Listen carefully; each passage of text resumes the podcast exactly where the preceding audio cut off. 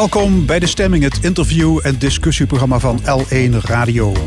Dit zijn de onderwerpen in het eerste uur. De omstreden jaarlijkse herdenking op het Duitse oorlogskerkhof in IJsselstein. Lana Nasser schreef een moderne fabel voor kinderen en volwassenen. En van onze cultuuranalist Cyril Offermans krijgt u leestips in deze cultuurloze tijd. Het passend onderwijs is zes jaar na invoering nog altijd geen succes. Wat zijn de knelpunten en hoe moet het beter? Meer daarover in het tweede uur. Dan nog een column van Rezi Kouwmans. Het panel discussieert over Zwarte Piet in de bibliotheek, het vuurwerkverbod en andere actuele zaken. En ja, tot één uur is dit de stemming. Nergens in Nederland liggen meer doden uit de Tweede Wereldoorlog dan in IJsselstein. Maar het is een kerkhof dat zorgt voor veel pijn en ongemak. Want in de 32.000 graven liggen weermachtssoldaten, SS'ers en foute Nederlanders. De herdenking op Volkstrouwertaak, die is vandaag, die zorgt dan ook elk jaar voor commotie. De hamvraag is of we met die traditie moeten stoppen. Bij ons aan tafel Benoit Wesley, voorzitter van de Joodse gemeenschap in Limburg. En Luc Wienans, burgemeester van Venray. Goedemorgen allebei. Goedemorgen. Um, Goedemorgen. Ja, Luc Wienans. Um, IJsselstein hoort bij Venray, hè, om dat even duidelijk te maken. Ik begrijp dat er op de begraafplaats vandaag geen ceremonie plaatsvindt. Heeft alles te maken met de corona-pandemie natuurlijk. Maar wat gebeurt er normaal gesproken op zo'n volkstrouwertaak op IJsselstein?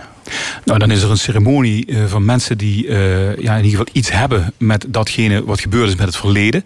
De Tweede Wereldoorlog.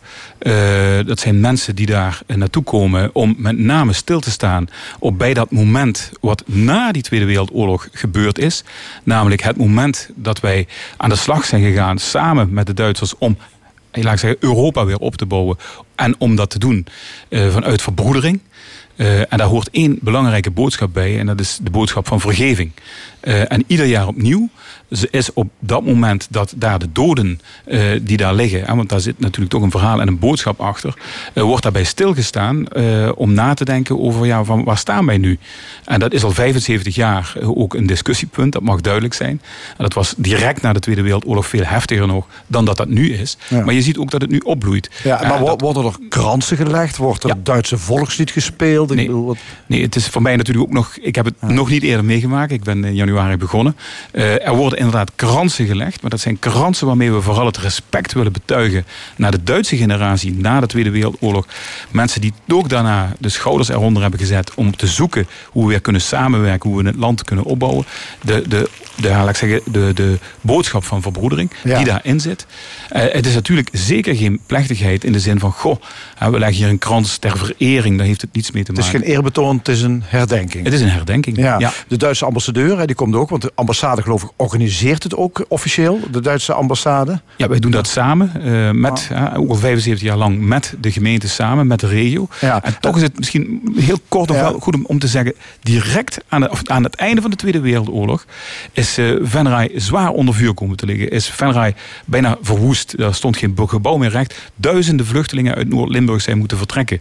En uitgerekend daar is direct in 1946 dat oorlogskerkhof gepland. En dan zou je toch kunnen denken van ja, hoe is het mogelijk? Hè? Mensen die zoveel verdriet en juist pijn op die hebben. plek. Juist ja. op die plek. En wat je dan ziet is dat doordat dat kerkhof daar kwam, kwam daar natuurlijk ook familie uit Duitsland toch naar dat, naar dat graf van die soldaat die daar ooit uh, ja, op een verkeerde manier in een oorlog terecht is gekomen. En nou, dat heeft ervoor gezorgd dat ook direct die bevolking van IJsselstein zag wat daar gebeurde. En, uh, en ook na is gaan denken van ja, maar wacht even. Uh, we hebben niet alleen maar uh, mensen veroorzakers van die oorlog, we hebben ook slachtoffers in alle richtingen.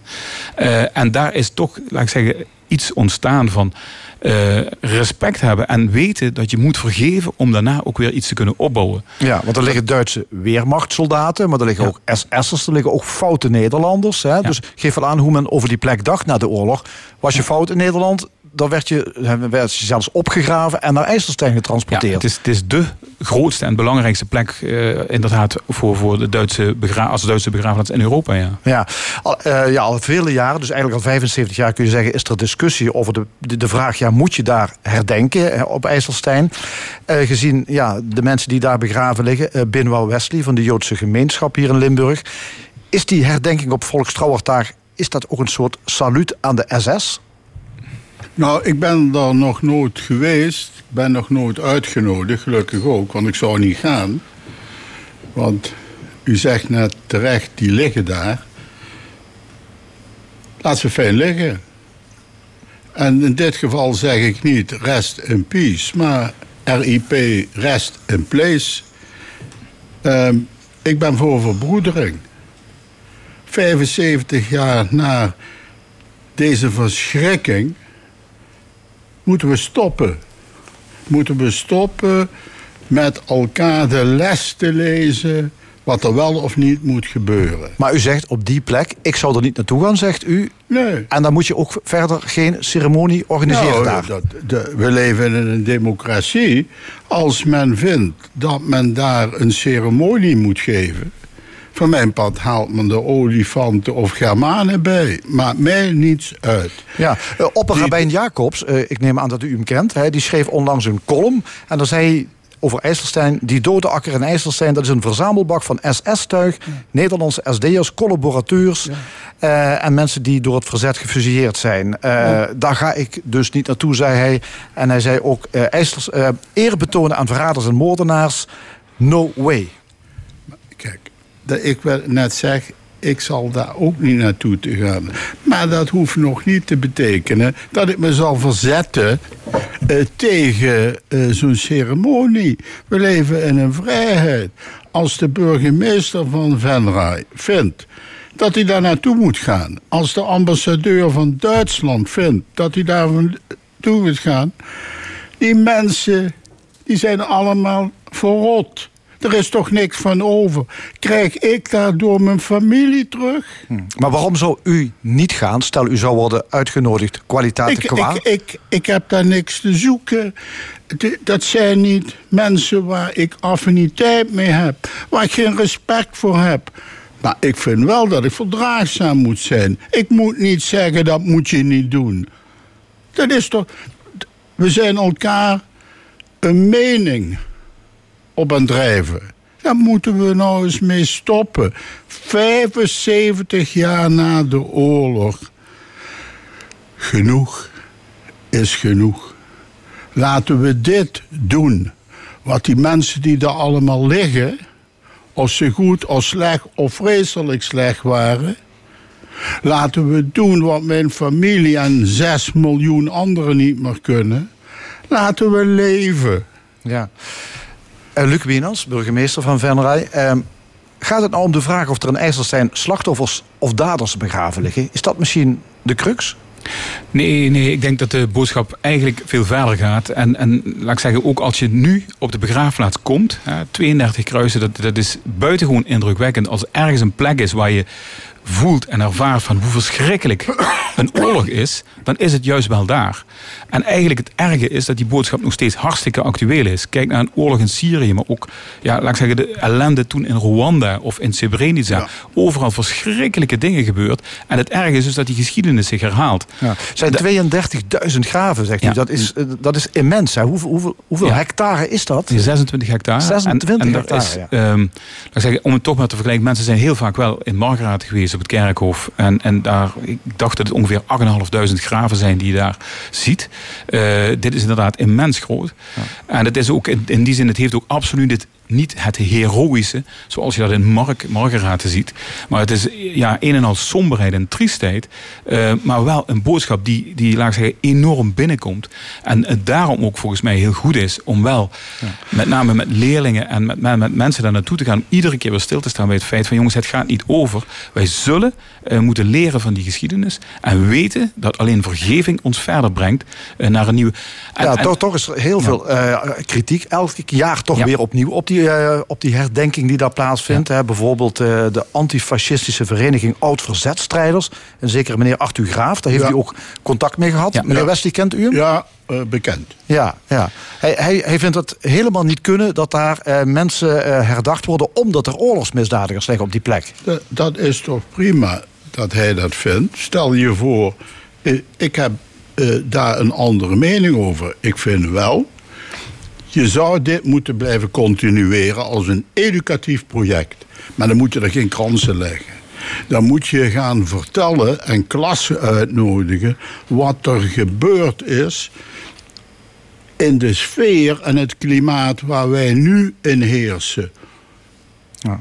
Jacht op homo's, jacht op joden, jacht op Marokkanen, jacht op de islam.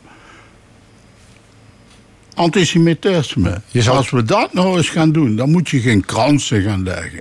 U, u zegt, moet, je moet er geen kransen gaan leggen. Is, is het misschien het, eh, zal ik maar zeggen, het Centraal Joods Overleg... en ook de Duitse Centraalraad voor Joden... die hebben zich eigenlijk achter die meneer Graaf Ja. gesteld. Hè. Die zeggen, eh, je moet eigenlijk op die plek juist niet herdenken. Als je wilt herdenken, doe het op een andere plek... maar niet waar ook oorlogsmisdadigers liggen. Maar dat is wat ik eigenlijk net zeg. Eh, eh, als je daar jaarlijks bij elkaar komt en liever niet op de dag van vandaag, hè, want dat brengt toch een bepaalde eh, combinatie. Ja, omdat het volkstrouwertaak is. Ja, dat je dat gewoon op een andere dag doet. En je nodigt daar wat scholen eh, bij uit. En je gaat die mensen eens vertellen wat er nou eigenlijk gebeurd is. We moeten ook- realiseren van die 32 of 34.000 mensen die daar liggen... die hadden ook broers en zusters. Die hadden ook vaders eh, en moeders. En die waren ook liever niet doodgegaan. Hè? We- je moet het toch wat ruimer zien. En ik snap wat het Centraal Joods Overleg zegt. Ik snap wat deze meneer zegt. En ik respecteer dat. Maar ik vind dat als je daar jaarlijks een soort herinnering van maakt, vooruitzien voor de toekomst. Want we moeten naar nu en naar de toekomst kijken, want nu hebben we de problemen. Dan zou dat een essentiële bijdrage eh, kunnen leveren. En dan vraag ik mij af, moet ik daar dan kransen gaan leggen? Want die kransen leg ik ook in Margraten. En dat is toch voor mij een andere nuancering. Ja. Ik, ja, ik, ik kan me dat Luc Wienans, ik burgemeester van Venray. Ik vind het heel Ja. wijs wat eh, de heer Wesley zegt. Eh, ik eh, moet zeggen, ik heb ook inderdaad met meneer Graaf gesproken. En toen dacht ik ook van... van eh, Ja, die meneer Graaf, dat is die meneer van de anti- antifascistische Ja. die vereniging. Ja, die mij ook echt bij herhaling heeft verzocht van doe dat niet, stop daarmee. Eh, sterker nog, eigenlijk zegt hij, geef dat hele eh, terrein terug in de natuur en, en vergeet dat. En dat denk ik dat dat niet goed is. Nee. Ja, je moet het, de geschiedenis niet uitvlakken. Het is wel gebeurd, het zijn de feiten. En je kunt er ook van leren. Er zit een hele goede, of een sterke boodschap, een heel krachtige boodschap in verscholen. Wat je wel ziet, is ook bij meneer Graaf, dat die oorlog voor heel veel mensen ook na 75 jaar nog steeds niet voorbij is. Er bestaat niet een na de oorlog. En dat is wel een, ja, een hele heftige conclusie. En dat is niet alleen voor meneer Graaf, maar dat is voor heel veel mensen die ook nu als vluchteling hier aankomen vanuit Syrië. En voor die mensen is die oorlog niet afgelopen. Dat zit nog steeds in hun lijf. Dat, is, dat is op zich wel opmerkelijk. Hè? Je zou zeggen dat die, eh, zal maar zeggen, dat, dat die tegenstand tegen die herdenking... dat die na de oorlog groot is. Daar kun je heel veel bij voorstellen. 75 jaar later zou je denken... het, het slijt misschien een beetje. De, de weerstand die verflauwt.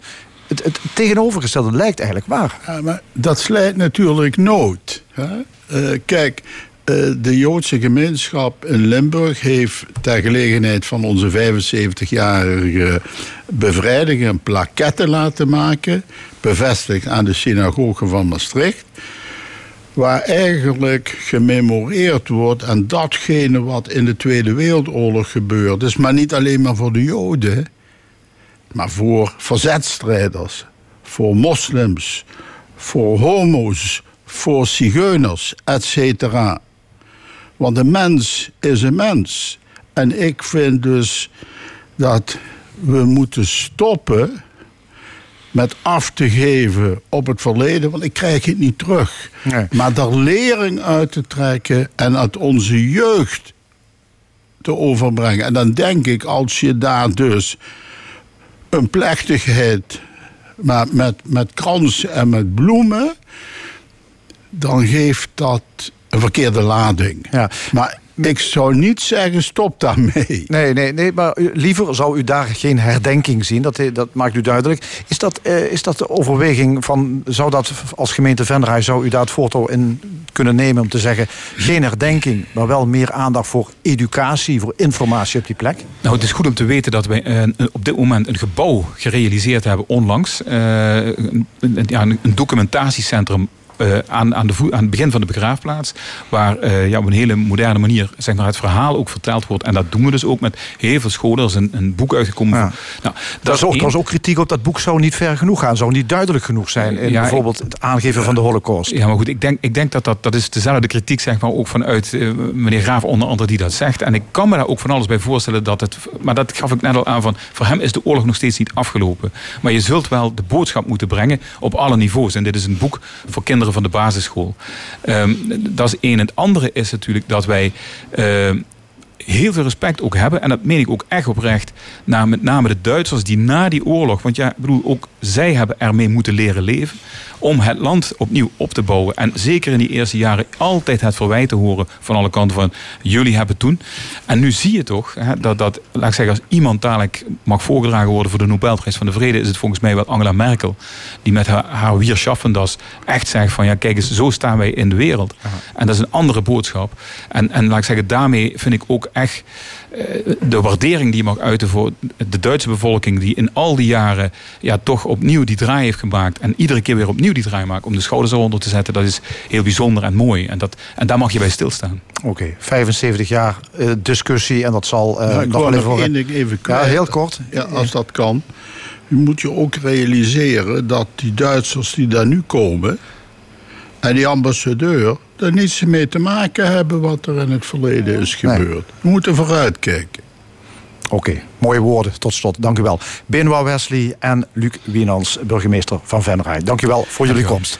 Zo dadelijk in de stemming Lana Nasser met haar nieuwe boek. Een moderne fabel met een kat in de hoofdrol. Eerst de Beach Boys, Tears in the Morning.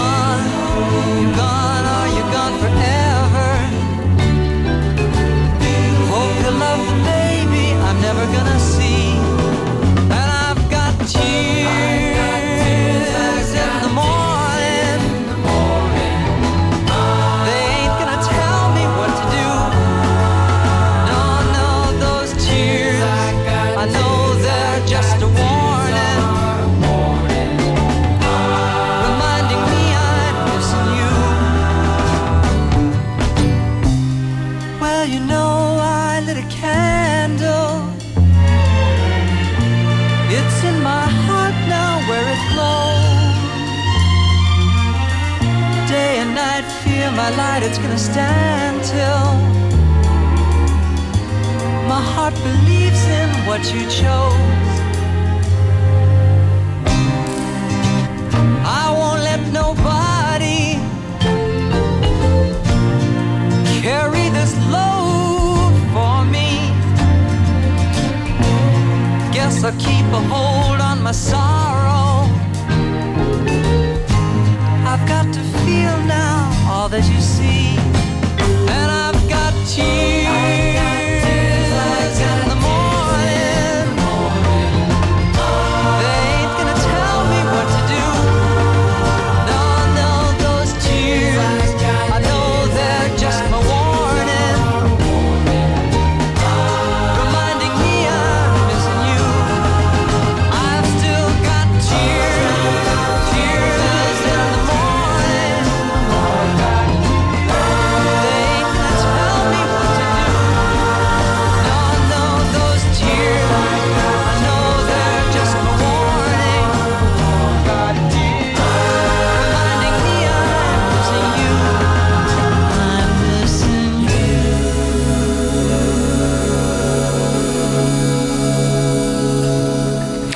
Tears in the Morning, The Beach Boys op L1 Radio.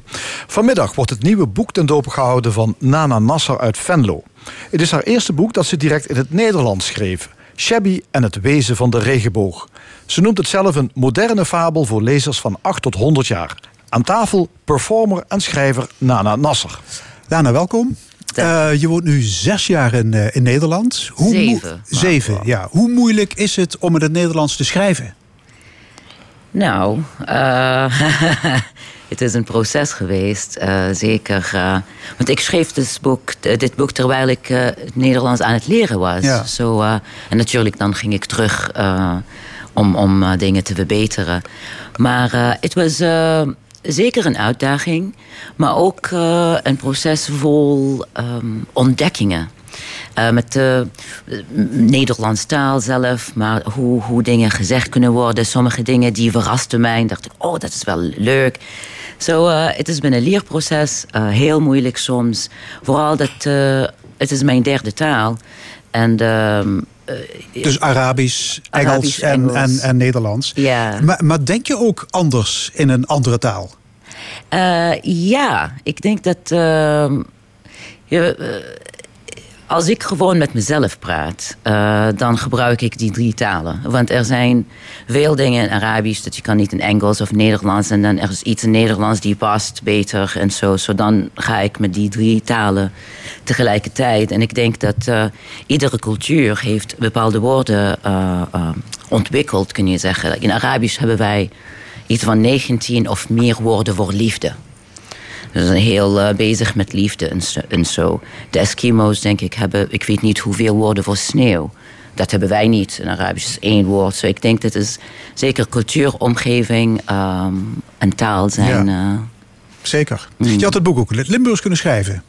In het Limburg? Ja, je pater is Kees oh, Rullens, de regisseur van de Passiespelen. Je ja. woont in Venlo. Volgens mij ben je heel goed ingeburgerd. Ik, ben, uh, ik denk dat uh, ik heb wel dus een beetje mijn in, uh, inburgering integratieproces, kun je zeggen. Ja. ja, ik kwam jouw naam voor de eerste keer tegen toen het Limburgs Museum een tentoonstelling organiseerde over het DNA van Limburg. Hè, over wat Limburgerschap eigenlijk behelst. Dat was in 2017. Mm -hmm. Welke bijdrage heb jij toen geleverd? toen heb ik voorstellingen gedaan. Ik heb ook samengewerkt met Petra Stine uh, om uh, onderzoek uh, in verschillende wijken in Limburg. En um, ook presentaties samen. En dan heb ik een kleine voorstelling gedaan die ik noemde Integratiecursus 1. Ja, het was een soort cabaret performance. Ja, ja, ja, ja, Hey, het is lange tijd, ja, al, al lange tijd volop in discussie, hè? identiteit. Mm -hmm. Vind je dat een interessant debat? Ja, ja, we gaan er uh, nooit vanaf. Hè. Dat is altijd uh, een, uh, een vraag, een discussiepunt. Um, ik hoop dat wij leren om dieper te kijken in, in die onderwerp. In plaats van, ja, wat is je religie of, of land van uitkomst of zo. Maar ja, wat is identiteit? Ja, ik kan me voorstellen dat ja, als Arabier in Jordanië... Dat, dat je daar nooit of te nimmer over nadenkt. Het wordt pas een issue, denk ik, als je immigreert. Zeker. Zoals jou. Ja, ja, ja. Zo ik, toen ik in Jordanië was, dacht ik niet uh, dat ik uh, een Arabier was... of uh, moslim of wat dan ook. Ging ik naar Amerika, waar ik um, 15, 16 jaar woonde... dan werd het wel een issue. Dan waar kom je vandaan en wat is je religie of niet of wat dan ook. En dan uh, kom ik hier en dan ben ik ook... Uh, ik ben niet meer alleen uh, Jordaniër. ik ben ook een Amerikaan. Ik ben ook nu een Limburgse meisje ja. aan het worden. So, dus, het is een cumulatief proces. Ja. Dat dan, je pakt iedere plek een beetje als kleding. Hier is een beetje meer van dit identiteit. Meer van dit, dit weg. Oké, okay, straks meer over jouw DNA. Eerst over je boek, mm -hmm. Shabby en het wezen van de regenboog. Uh, ja, het is een parabel met pratende dieren. Shabby is een straatkat. Mm -hmm. uh, die leeft in een steeg genaamd Het Schnitzel, mm -hmm. aan elkaar vast. Wat is dat voor een kat? Oh, uh, zij komt van een andere dimensie. Uh, om, om te beginnen. Zo, zij zwerft uh, door dimensies, kun je zeggen. En um, zij is een nieuwsgierig kat. Natuurlijk, alle katten zijn nieuwsgierig. Uh, een filosofisch kat um, begint egotistisch en dan uh, als, als zij die andere karakters ontmoet en hen helpt, dan wordt ze een beetje meer. Ja, er komen andere katten in voor. Hè? De, andere dieren moet ik zeggen. De Ja, kater de- van worteldoek en een paradijsvogel en een olifant en een witte hond. Mhm. Ehm, waarom heb je er een fabel van gemaakt? Weet je, ik dacht niet dat ik wil, oh, ik wil nu een fabel schrijven. Waar mij ideeën komen. En dat bepaalt hoe eh, en wat voor soort vorm eh, ze vinden.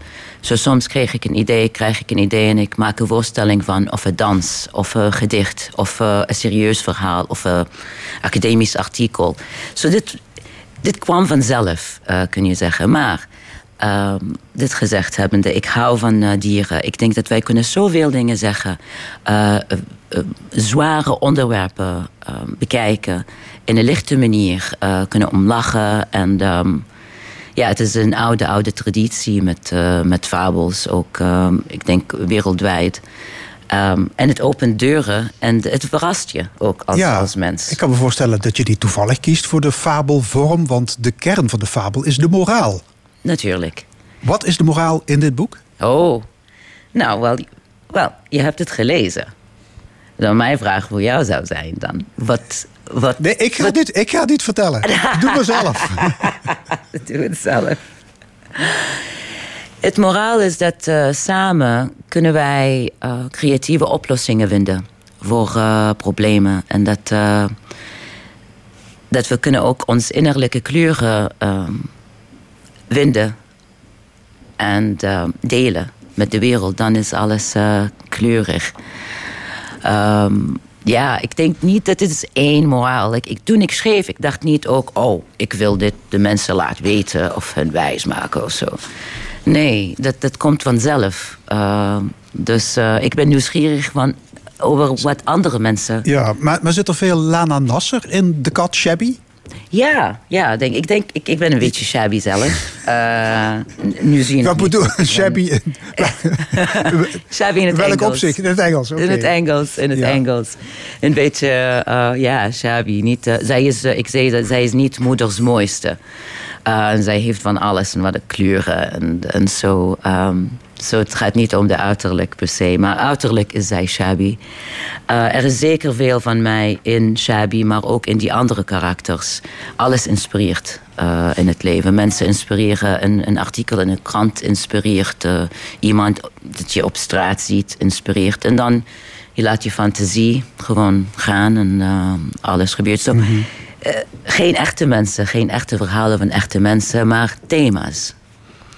Het stadje heet Hanedam. Mhm. Maar ik ken er heel veel... Ja, Venloze Couleur Lokaal zit erin, hè? Q4, eh, het Wilhelminapark, Ja. de Maas, zelfs carnaval. Ja. Dat moest erin. Wel, het was mijn... Vastelovend. Eh, ja, het was mijn ervaring. Ja, zo, eh, ik kwam hier, ik wist niks. Eh, sprak geen Nederlands. Eh, ik wist niet eens dat Limburg bestond eh, toen ik hier voor het eerst kwam. Ik dacht dat het leven eindigt onder Rotterdam. Weet je, ik kwam heel vaak naar Nederland. Dus het was een ontdekkingproces voor mij. En die zijn, dat is dat, waar ik land op het schnitzel. En eh, mijn cirkel begon eh, langzaam eh, te groeien. En ja, dan kom je alles tegen van carnaval, van eh, ehm, de tradities, de, de tradities in Limburg, in Nederland. Maar ik denk dat de zouden die plekken wel herkennen. Maar het is eh, bedoeld als een verhaal voor iedereen. Zodat de kind in Amsterdam of Antwerpen kan het ook lezen. En oh, oké, dit, is, eh, Ja. dit kan overal en nergens Voor zijn. de Venloze lezer is het wat extra's. Die denkt, hé, hey, dat ja, is ze, dat ze en dat. hebben de inside scoop. Ja, ja, precies. Eh, het verhaal eindigt met een droom. Mhm. Je hebt in Amerika psychologie gestudeerd. Mhm. En je hebt je speciaal bezig gehouden met dromen, hè? Aha. Ja. Je noemt jezelf ook dromenonderzoeker. Mhm. Dromenonderzoeker of dromer-expert of eh, zo. Ja, want het is de, die eh, specialisatie eh, met... ik deed psychologie, zoals je zegt. En dan consciousness studies, bewustzijnstudies. Combinatie tussen spiritualiteit, religie, filosofie en psychologie. Ja. Met een focus op dromen en het gebruik van dromen. En dromen zijn belangrijker dan we denken.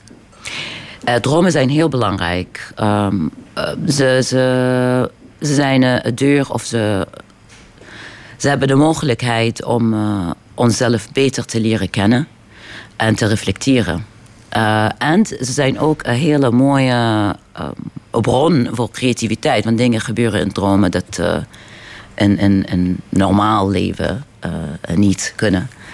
Um, dus ja, en voor mij ik, ik, ik begon uh, heel, heel jong begon ik uh, mezelf bezig te houden met mijn dromen en wat betekent dit en um, al dat. Um, dus uh, dat het blijft doorlopen. Mm -hmm. Ik heb ook onderzoek gedaan en internationale projecten met andere um, artiesten die ook bezig met dromen waren en we maakten voorstellingen van. Dus ja, de mogelijkheden zijn eindeloos. Ja, met dromen. misschien een goed thema voor een volgend boek. Het grote dromenboek van Lana Nasser. Ja, ik heb wel artikelen geschreven over dromen van academisch perspect. Ik denk niet dat ik zou iets over dromen praten of, of, of schrijven per se. Nu, uh, maar dromen komen altijd uh, in mijn werk. Ook als ik ze niet uh, als dromen beschouw. Er zit ook een portie uh, filosofie in je, in je nieuwe boek. Hè? Over vrijheid, over reïncarnatie, over zingeving. Dat alles wat op je pad komt, gebeurt om je iets te leren. Mm -hmm. Citaat: Wat gebeurt, gebeurt. Wat telt is hoe je met de gebeurtenis omgaat. Twee mensen krijgen hetzelfde probleem. De een redt het en de ander niet. Hoe komt dat? Mm -hmm. Ja, hoe komt dat? Hoe komt dat? uh, ja, dat komt door uh, dan je moet uh, nieuwe mening vinden, je moet iets van leren en uh, het maakt je sterker. Zoals ze zeggen in het Engels, what doesn't kill you only makes you stronger. Uh, en zo is dat. je kan vindingrijk zijn. Dan vind je, je kan kiezen om te stoppen of je kan kiezen om, om door te gaan. En dat zie je overal. En dat heeft met je eigen vermogen en wil. Ja. Hmm. Um, Lana, je bent geboren en getogen in uh, Jordanië. Mm -hmm. uh, je bent Palestijnse. Mm -hmm. Wat vind je van de manier waarop jouw volk wordt uh, behandeld? Oh, nou, ik denk dat er is veel. Ja, um, yeah, it's unfair. It's, it's oneerlijk. Ik denk dat veel mensen zijn aan het lijden. Um, ik, ik, denk aan mijn vader bijvoorbeeld. We hadden het net over, uh, uh, nu in het programma over uh, begraafplaatsen. Zo, mijn vader was um, geboren en getogen in Jeruzalem. En zijn droom was om begraven te worden in de begraafplaats naast zijn ouders. Die is bij die oude stad Jeruzalem, daar bij de muur. Je kan het zien in alle, alle foto's. Maar hij, hij, mag, hij mag dat niet. Hij, hij mocht dat niet. En nu is hij overleden en uh, is in Jordanië begraven. En uh, hij kon ook natuurlijk na 1967 niet terug naar huis. En ja, ja, stel je voor nu, ja, je gaat iets gebeurt, je gaat weg en je, je mag niet ja. terug. Uh, niet, niet levend en niet dood mm -hmm. ook. Zo so dat doet pijn. Um, en ik denk dat uh, er is zoveel dat gebeurt in de wereld met Arabieren en islam en zo. En vaak is het dan uh, gebruikt als excuus. Ah, ze zijn allemaal barbaren of zo. En uh, ja, we zijn nu, um, als ik het mag zeggen, dat, dat we zijn nu ja, de, de schaduw van tegenwoordig. Arabieren, moslims en de Palestijnen verhaal. Het gaat blijft zo. Het is mijn droom dat wij iets zien waar uh, dat verandert. Ja, maar een eigen Palestijnse staat is verder weg dan ooit, hè? Ben ik bang. Ja, dat, uh, ik denk dat dat uh, realistisch gezien zouden wij niet moeten verwachten. Maar misschien een stad die niet Palestijn, niet Israël, niet iets... maar is echt wat de beloofde land is. Een land van vrede waar iedereen is, um, samenleeft, goed leeft, voor vrede werkt... Uh, samen. Ik denk dat we hebben echt een uitdaging daar. Je denkt van alle plekken in de wereld, een van de meeste uh, uh, volatile is, is Palestina-Israël. En dat is bedoeld als de, de beloofde land van vrede. Dat is mm -hmm. onze uitdaging. Er is een reden. Er is een reden dat de drie religies zijn daar zo sterk, want die zijn een probleem geworden. Zo, ik denk dat er is ook een kans daar om, om uh, een voorbeeld voor de wereld te zijn. Goed, even terug naar je boek. Uh, zou je tot slot een fragment willen voorlezen? Zeker. Op bladzijde 147, yes. verzoek. Mm -hmm. Zo lag de kat te mijmeren. terugblikkend op haar tijd in Hanendaam. Aan hoe ze van de stad was gaan houden en van haar inwoners. Ze dacht aan alle vrienden die ze hier maakte. Zouden de Hanendamers haar nog als nieuweling bestempelen? Ach, wat gaf het? Allochtoon, vreemdeling, nieuwkomer. Alle stempels zijn tijdelijk en hebben een houdbaarheidsdatum. Waarom moest men alles in doosjes stoppen? Shabi besloot dat ze niet in een hokje paste. Ze was ondefinieerbaar en dat wil ze blijven. Ondefinieerbaar. Wat een verrukkelijk woord. Zij was zichzelf. Maar het belangrijkste was, voor het eerst in haar leven voelde ze zich thuis. De wezens die ze had geholpen voelden als familie. Ze was waardevol, betekende iets voor anderen, niet alleen voor zichzelf. Uit het boek Shabby en het wezen van de regenboog met illustraties van Isabella El Hassan. Het boek wordt vanmiddag om half twee gepresenteerd op allerlei plekken in de Venloze binnenstad. Lana Nasser, hartelijk dank. Dankjewel. Met zo'n 70 miljoen verkochte platen behoort Petula Clark tot de absolute wereldtop. En wij gaan luisteren naar een nummer van haar uit 1963. La nuit n'en finit plus.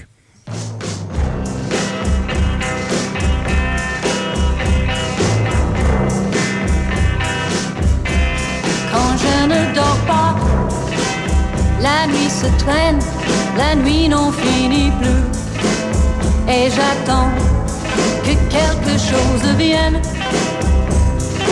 Mais je ne sais qui, je ne sais quoi.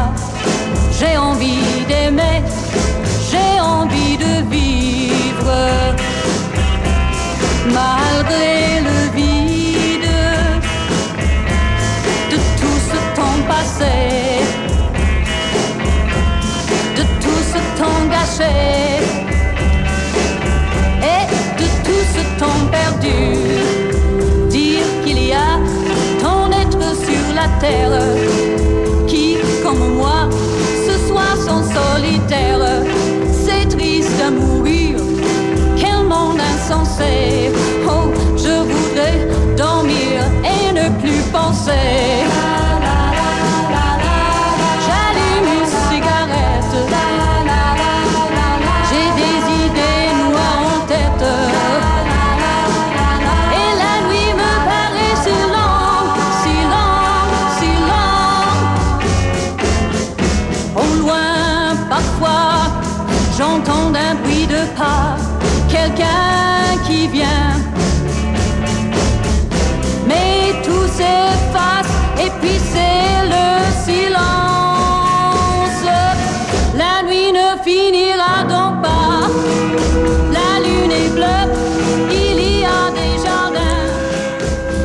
La nuit non finit plus, dat was Petula Clark. U luistert naar L1 Radio, meer naar de stemming. We zijn er iedere zondag van 11 tot 1 met iedere uitzending een analist. En vandaag is het de beurt aan onze gewaardeerde cultuuranalist. De analist. Vandaag onze cultuuranalist Cyril Offermans. Goedemorgen, Cyril. Oh, goedemorgen, Ja, je bent nog druk bezig met het uitstallen van eh Ja. 1, 2, 3, 4 boeken die je mee hebt genomen. Ja, ja, ja, ja. Het moet ook wel, hè, in deze periode van onthouding, van culturele onthouding. eh, geen musea, bioscopen, filmhuizen, theaters. Dus het boek resteert, gelukkig. Het boek resteert gelukkig wel nog. En zelfs de meeste boekhandelaren bestaan nog. Eh, ik wil het vandaag dus speciaal over boeken hebben. Ook met het oog op de potentiële lezer. Van wie ik hoop dat hij ook blijft lezen. En ook hoop ik dat hij zijn boeken eh, bij de plaatselijke boekhandel zal betrekken. Ja, Ik wil echt een pleidooi houden, al is het dan maar een anderhalve zin. Om, eh, voor, voor de boekhandel in de eigen omgeving. En dus niet eh, uit gemakzucht, zou ik zeggen, boeken bestellen bij Bolcom of bij eh, Amazon of wat dan ook. Hè? Want die mensen Ja. die zijn al.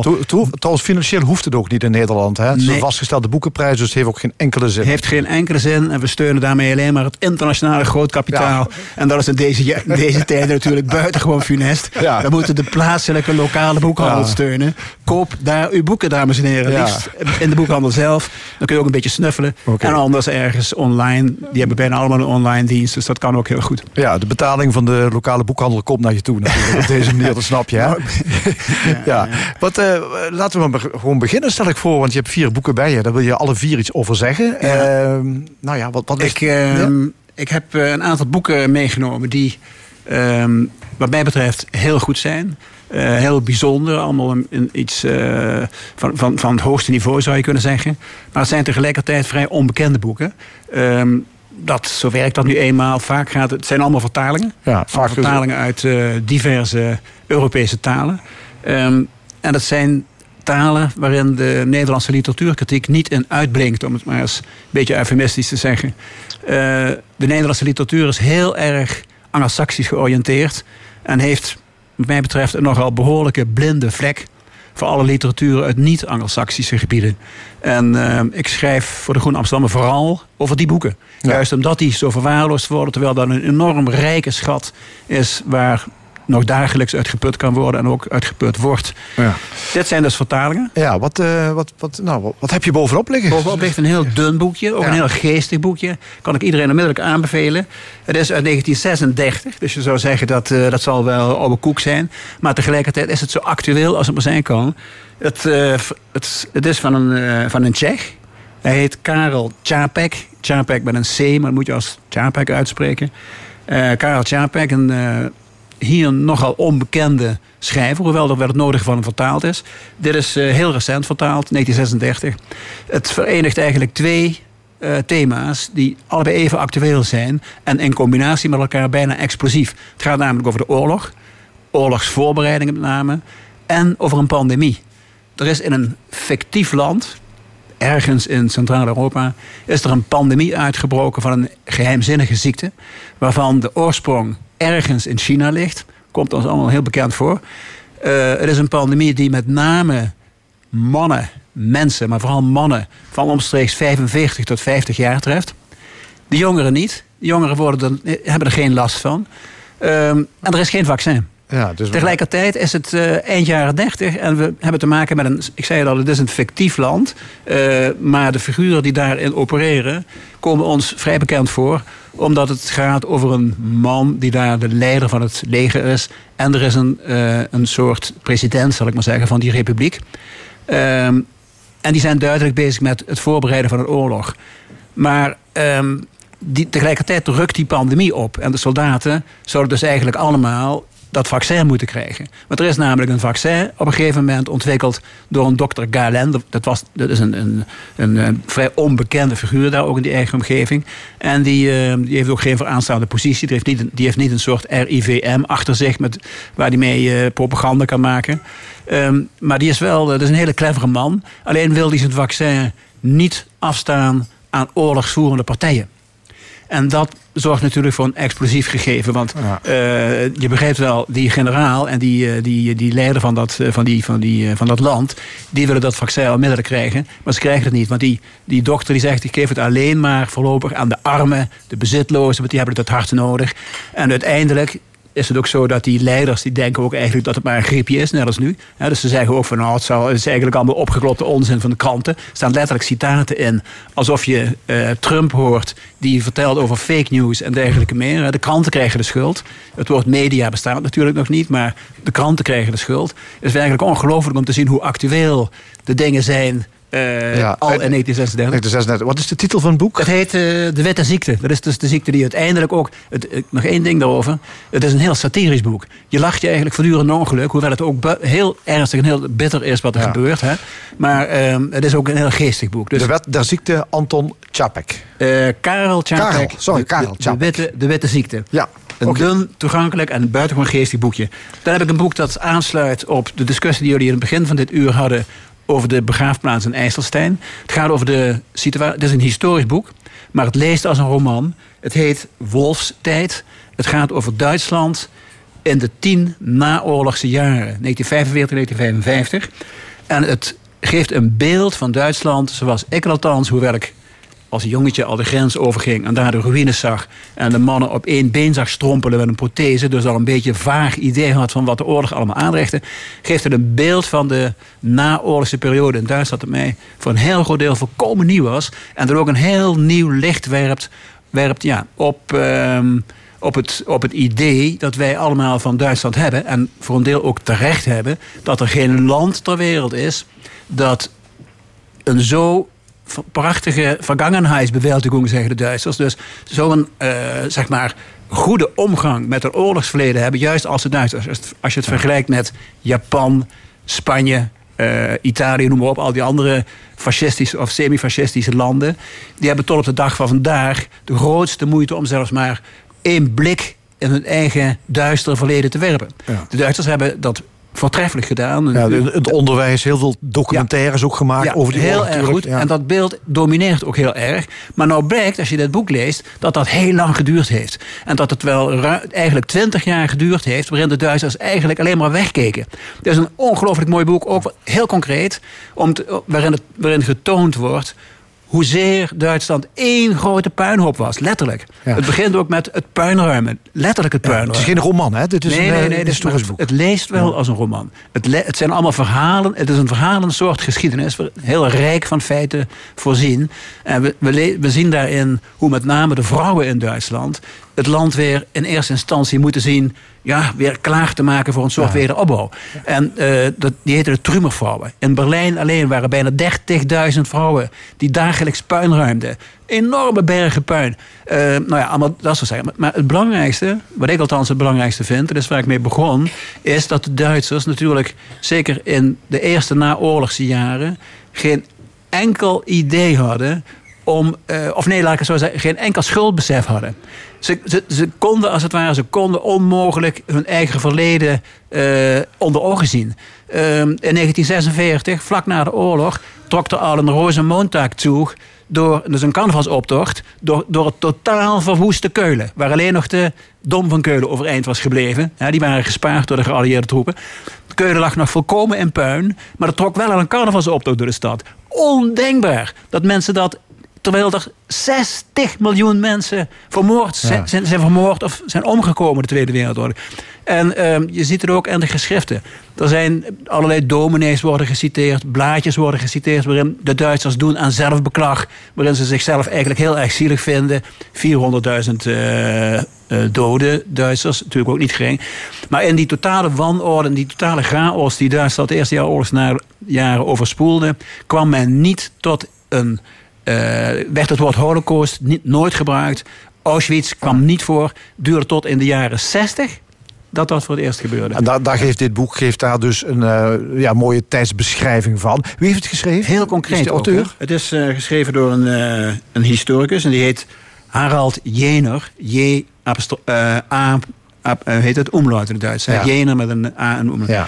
Een Wolfstijd. zeer- Ja, Wolfstijd. Zeer aan te bevelen. Ja. In alle opzichten voor iedereen die ook maar iets eh, interesse heeft in de Tweede Wereldoorlog. Ja, nou het volgende boek, Ja, dat is verreweg het dikste boek. Ook Ja, dat maar je bij je hebt. zal ik het minst over zeggen? Want dat is, maar ik, zeg- ik moet het even noemen. Het is het dikste boek dat ik eh, afgelopen jaar... Nee, sterker nog, het dikste boek dat ik ooit gelezen heb. Maar dat komt ook omdat het oorspronkelijk een Duits boek is. In Duitsland is het in een periode van, eh, ik denk ongeveer 15 jaar... uitgegeven in vier delen. Is nu voor het eerst in het Nederlands vertaald als één deel. In het Duits waren het bijna 2000 pagina's. Hier zijn het 1600 Zo. dik bedrukte blad. Het is een roman die gaat over de geschiedenis van Duitsland, maar wel een roman. Eerste Wereldoorlog eh, speelt in Oost-Duitsland, in Mecklenburg in het noorden, vlak bij de Poolse grens.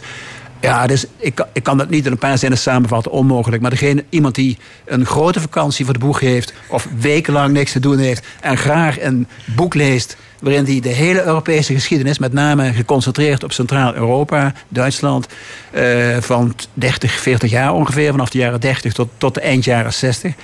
Die moet het boek lezen. Er is die mensen een maand zoet mee. Ja, even de titel en de titel van het boek. heet, eh, in het Duits heet het Jahrestage, maar het is vertaald in de titel eh, vertaald als een jaar uit het leven van Gesine Crespaal. Bijna niet onthouden, maar onthoud de naam van de auteur. Uwe Johnson.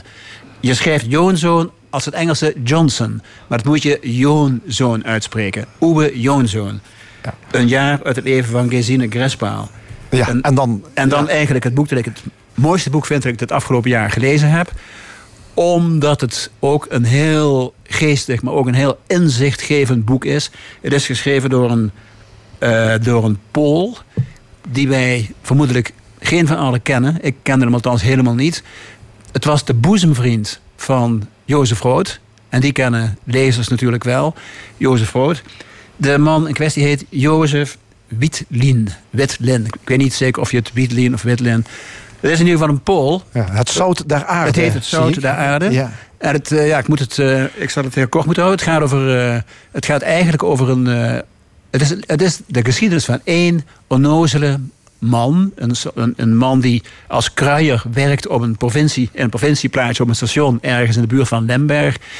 En die in de Eerste Wereldoorlog wordt gesleept. Eigenlijk gaat het hele boek over de manier waarop een onnozele analfabete jongen, niets wetend, vol eerbied voor de keizer, eh, zich laat meeslepen door de propaganda van de Eerste Wereldoorlog en dan klaargestoomd wordt voor het front. Maar zo, dus het gaat eigenlijk over de manier waarop je iemand tot een onderdaan maakt en een gewillige eh, dienaar maakt in, het, in een oorlogsmachinerie. En zo klinkt het heel serieus, en dat is het natuurlijk ook. Maar het is een buitengewoon geestig boek. Stikt van de ironie, stikt van de satirische passages... waarin de keizer te kakken wordt gezet, zo gezegd. Maar ook allerlei andere figuren die met die oorlog te maken hebben... die krijgen er flink van langs. En dat komt natuurlijk omdat die jongen die, over wie het gaat... dat is een onnozelaar, die begrijpt het allemaal niet. En die, die, die heeft ook geen enkel idee dat hij dingen voor zich moet houden. Eh, dus die flapt er ook dingen uit die er helemaal niet uit mag flappen. Eh, maar goed, het is, het is een buitengewoon geestig boek. En ik vind het, eh, wat mij betreft, is het minstens van het niveau van Jozef Rood. Ik vond het een ontdekking van de eerste orde. Het, heet Het Zout der Aarde. Schrijver heet Jozef Wietlin. En ik kan het alleen maar aan iedereen aanbevelen. Ja, mooi dat er eh, ook boeken uit het oosten komen, zal ik maar zeggen. meer, ja. Eh, dat, Ja, wat wij ja. misschien niet in de gaten hebben, maar dat er natuurlijk prachtige literatuur vandaan komt. Dat wisten we trouwens natuurlijk al honderden jaren. Het eigenlijk. wist wel heel lang, maar het is iets wat we toch een beetje waren vergeten. Dankjewel, Cyril. Graag gedaan. Straks de knelpunten in het passend onderwijs. Morgen discussieert de Tweede Kamer over dit onderwerp. Verder een column en het panel discussieert over prangende actualiteiten. Blijf bij ons. Tot zometeen na nieuws en reclame.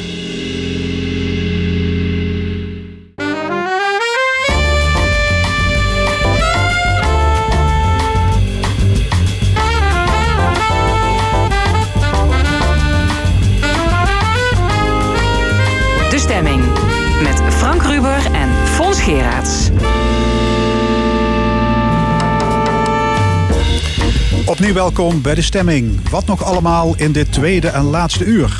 Straks discussieert het panel met Heijer Harzi, Mark Hermans en Wim Haan over het vuurwerkverbod, zwarte pietenboeken uit de bibliotheek en andere actuele zaken. Comedienne Rezi Komans leest een column voor, maar eerst het passend onderwijs. Morgen komt dit type onderwijs aan de orde in de Tweede Kamer. De wet op het passend onderwijs is zes jaar geleden ingevoerd. Sindsdien gaan leerlingen met een beperking naar gewone scholen. Alleen kinderen die intensieve zorg nodig hebben, die gaan nog naar het speciaal onderwijs. Uit een evaluatierapport blijkt dat het passend onderwijs niet goed uit de verf komt. Wat zijn de knelpunten en hoe kan het beter? We gaan erover praten met Lotte Lathouwers, docent onderwijskunde aan de lerarenopleiding Vlos, Maaike Ruiters, intern begeleider van kindcentrum ZISO en Peter Lemmens, bestuursvoorzitter van de scholenkoepel Kindante. Ja, hartelijk welkom alle drie. Ja, vroeger gingen kwetsbare kinderen naar het eh, speciale onderwijs. Peter Lemmens, waarom is dat zes jaar geleden veranderd? Nou, het gaat nog iets verder terug. Eh, in 1992 eh, groeide het speciaal onderwijs. en dan even voor de beeldvorming. Toen hadden we 17 verschillende soorten speciaal onderwijs. En dat groeide allemaal. Dat is onwenselijk. En weer samen als school werd bedacht om in ieder geval die groei te temperen. En uiteindelijk ook de kinderen regulier en speciaal, toen ook buitengewoon onderwijs geheten, bij elkaar te brengen. Ja, want speciaal onderwijs is natuurlijk hartstikke duur. Is duur. Ik heb zeker. begrepen drie keer zo duur als het reguliere onderwijs. Ja. Dus die nieuwe aanpak werd die vooral ingegeven door financiële motieven. Nou, dat is één ding wat natuurlijk altijd meespeelt. Maar het ging er in eerste instantie ook om dat we het onwenselijk vinden dat eh, kinderen die, waar het niet zo makkelijk mee gaat, dat die dan ergens anders naar school moeten gaan. Net zo goed is dat we natuurlijk ook volwassenen in het verleden ergens op een plek zetten in het bos. En dat we vinden dat die steeds meer in de maatschappij thuis horen. En die kinderen dus ook dus gewoon naar hun eigen basisschool zouden kunnen gaan als dat kan. Ja, en dat gebeurde toen onder het motto samen weer naar school. Weer samen naar school. Wie had toen eh, al het gevoel, dit zou wel eens geen onverdeeld succes kunnen worden? Nou, ik denk dat de intentie goed is en goed was. Eh, ook van hoe gaan we dat samen oplossen.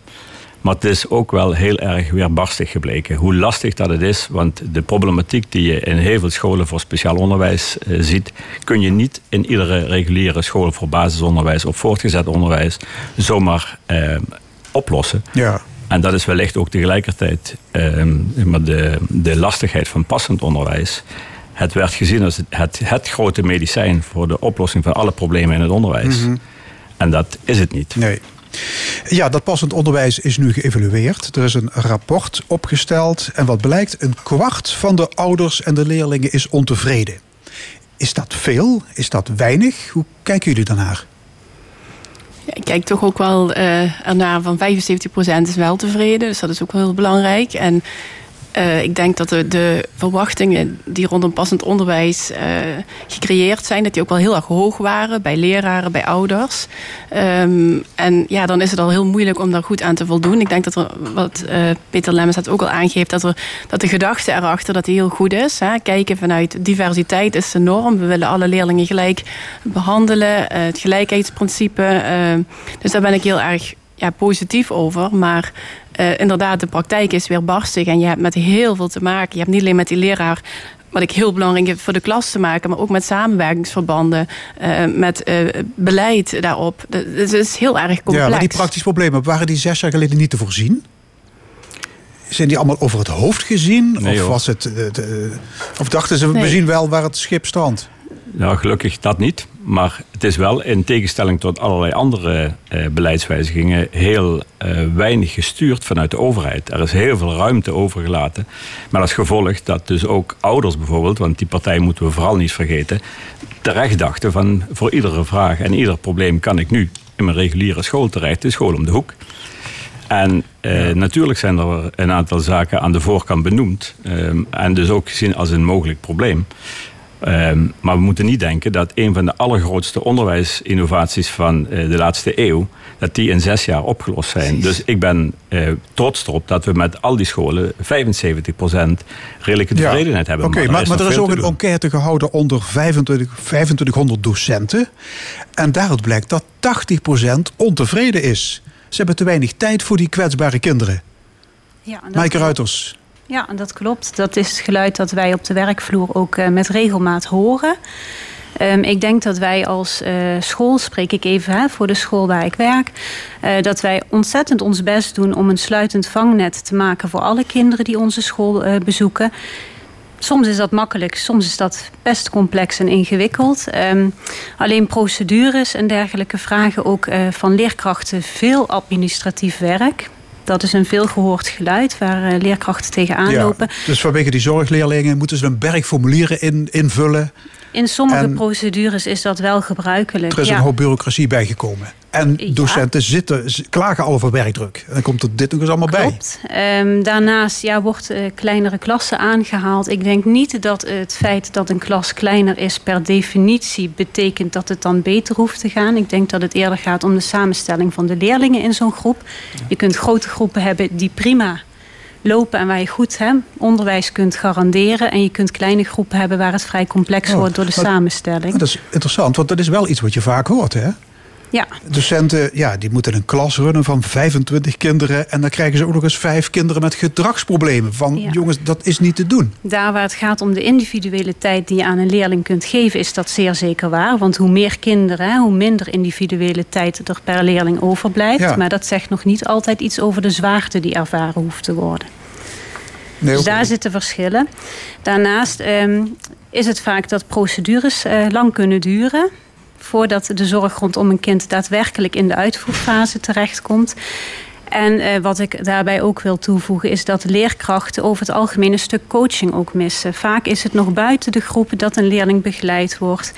En dat er niet direct een voorbeeld voor de leerkracht voorhanden is over hoe dan met deze leerling in de klas Ja, direct om te gaan. Precies, die, die docenten die klagen over ja, gebrek aan expertise. En we weten, ook. ze weten niet goed hoe ze met die kwetsbare kinderen moeten, moeten omgaan. Lotte Lathouwers, je bent eh, docent onderwijskunde aan de lerarenopleiding VLOS. Krijgen uw studenten dat niet geleerd? Zeker. Ja, heel, we zetten daar heel erg op in. Maar waarom Ehm, roepen ze dan, we hebben de expertise niet? Ja, je hebt natuurlijk te maken met als je kijkt naar scholen, met mensen die al, al heel lang daar werkzaam zijn, met, met, met nieuwe docenten. Dus het is een hele geleerde populatie en iedereen heeft daar weer andere behoeften in. Ik denk ook, we zetten heel erg in op passend onderwijs momenteel binnen eh, de, de opleiding eh, tot leraar middelbaar onderwijs, en MBO. En ik zie dat ook terug in de PABO's. Maar eh, je kunt natuurlijk niet alles in een lerarenopleiding kwijt. Wat ik in ieder geval kan zien is dat uh, de, de hoeveelheid aandacht die er nu voor is, gedurende de afgelopen jaren enorm vergroot is. Dus er is wel echt veel meer aandacht voor. Uh, okay, dus met name de oudere docenten die hebben uh, daar wat moeite mee. Die missen de kennis. Dat wil ik niet zeggen, want zij hebben natuurlijk ook heel veel ervaring. Ik denk zeker dat die oudere docenten daar ook hun kwaliteit in hebben. Maar ik, het is wel zo dat je blijft je hele leven lang leren. En ik denk dat deze ja, problematiek wat erbij komt. Hè. Ik hoor niet dat de, de problemen meer worden, dat er meer leerlingen met zorgbehoeften zijn, maar dat de problemen complexer worden. Ik denk dat daar, uh, dat daar wel hulp uh, en, en, ondersteuning bij ja, nodig is. Van kinderen de hebben niet één probleem, maar hebben er twee of drie. Ja. En dat zou komen, wordt gezegd, door de vele prikkels. Drukte thuis, uh, op schermpjes zitten, gebrek aan concentratie, ADHD. Klopt dat? Was, was het maar zo eenvoudig. Peter Lemmens. Dan zou, zouden we die prikkels kunnen weghalen. Maar de realiteit is natuurlijk dat het niet alleen gaat om prikkels, maar ook dat we een hele complexe maatschappij hebben. Als we de vragen, dezelfde vragen bij de gezondheidszorg neerleggen, dan krijg je in feite dezelfde soort antwoorden. Maar we moeten ook niet vergeten, tegelijkertijd met passend onderwijs werd ook de decentralisatie van de jeugdzorg naar de gemeente toe, die werden wel ook nog met 20% gekort.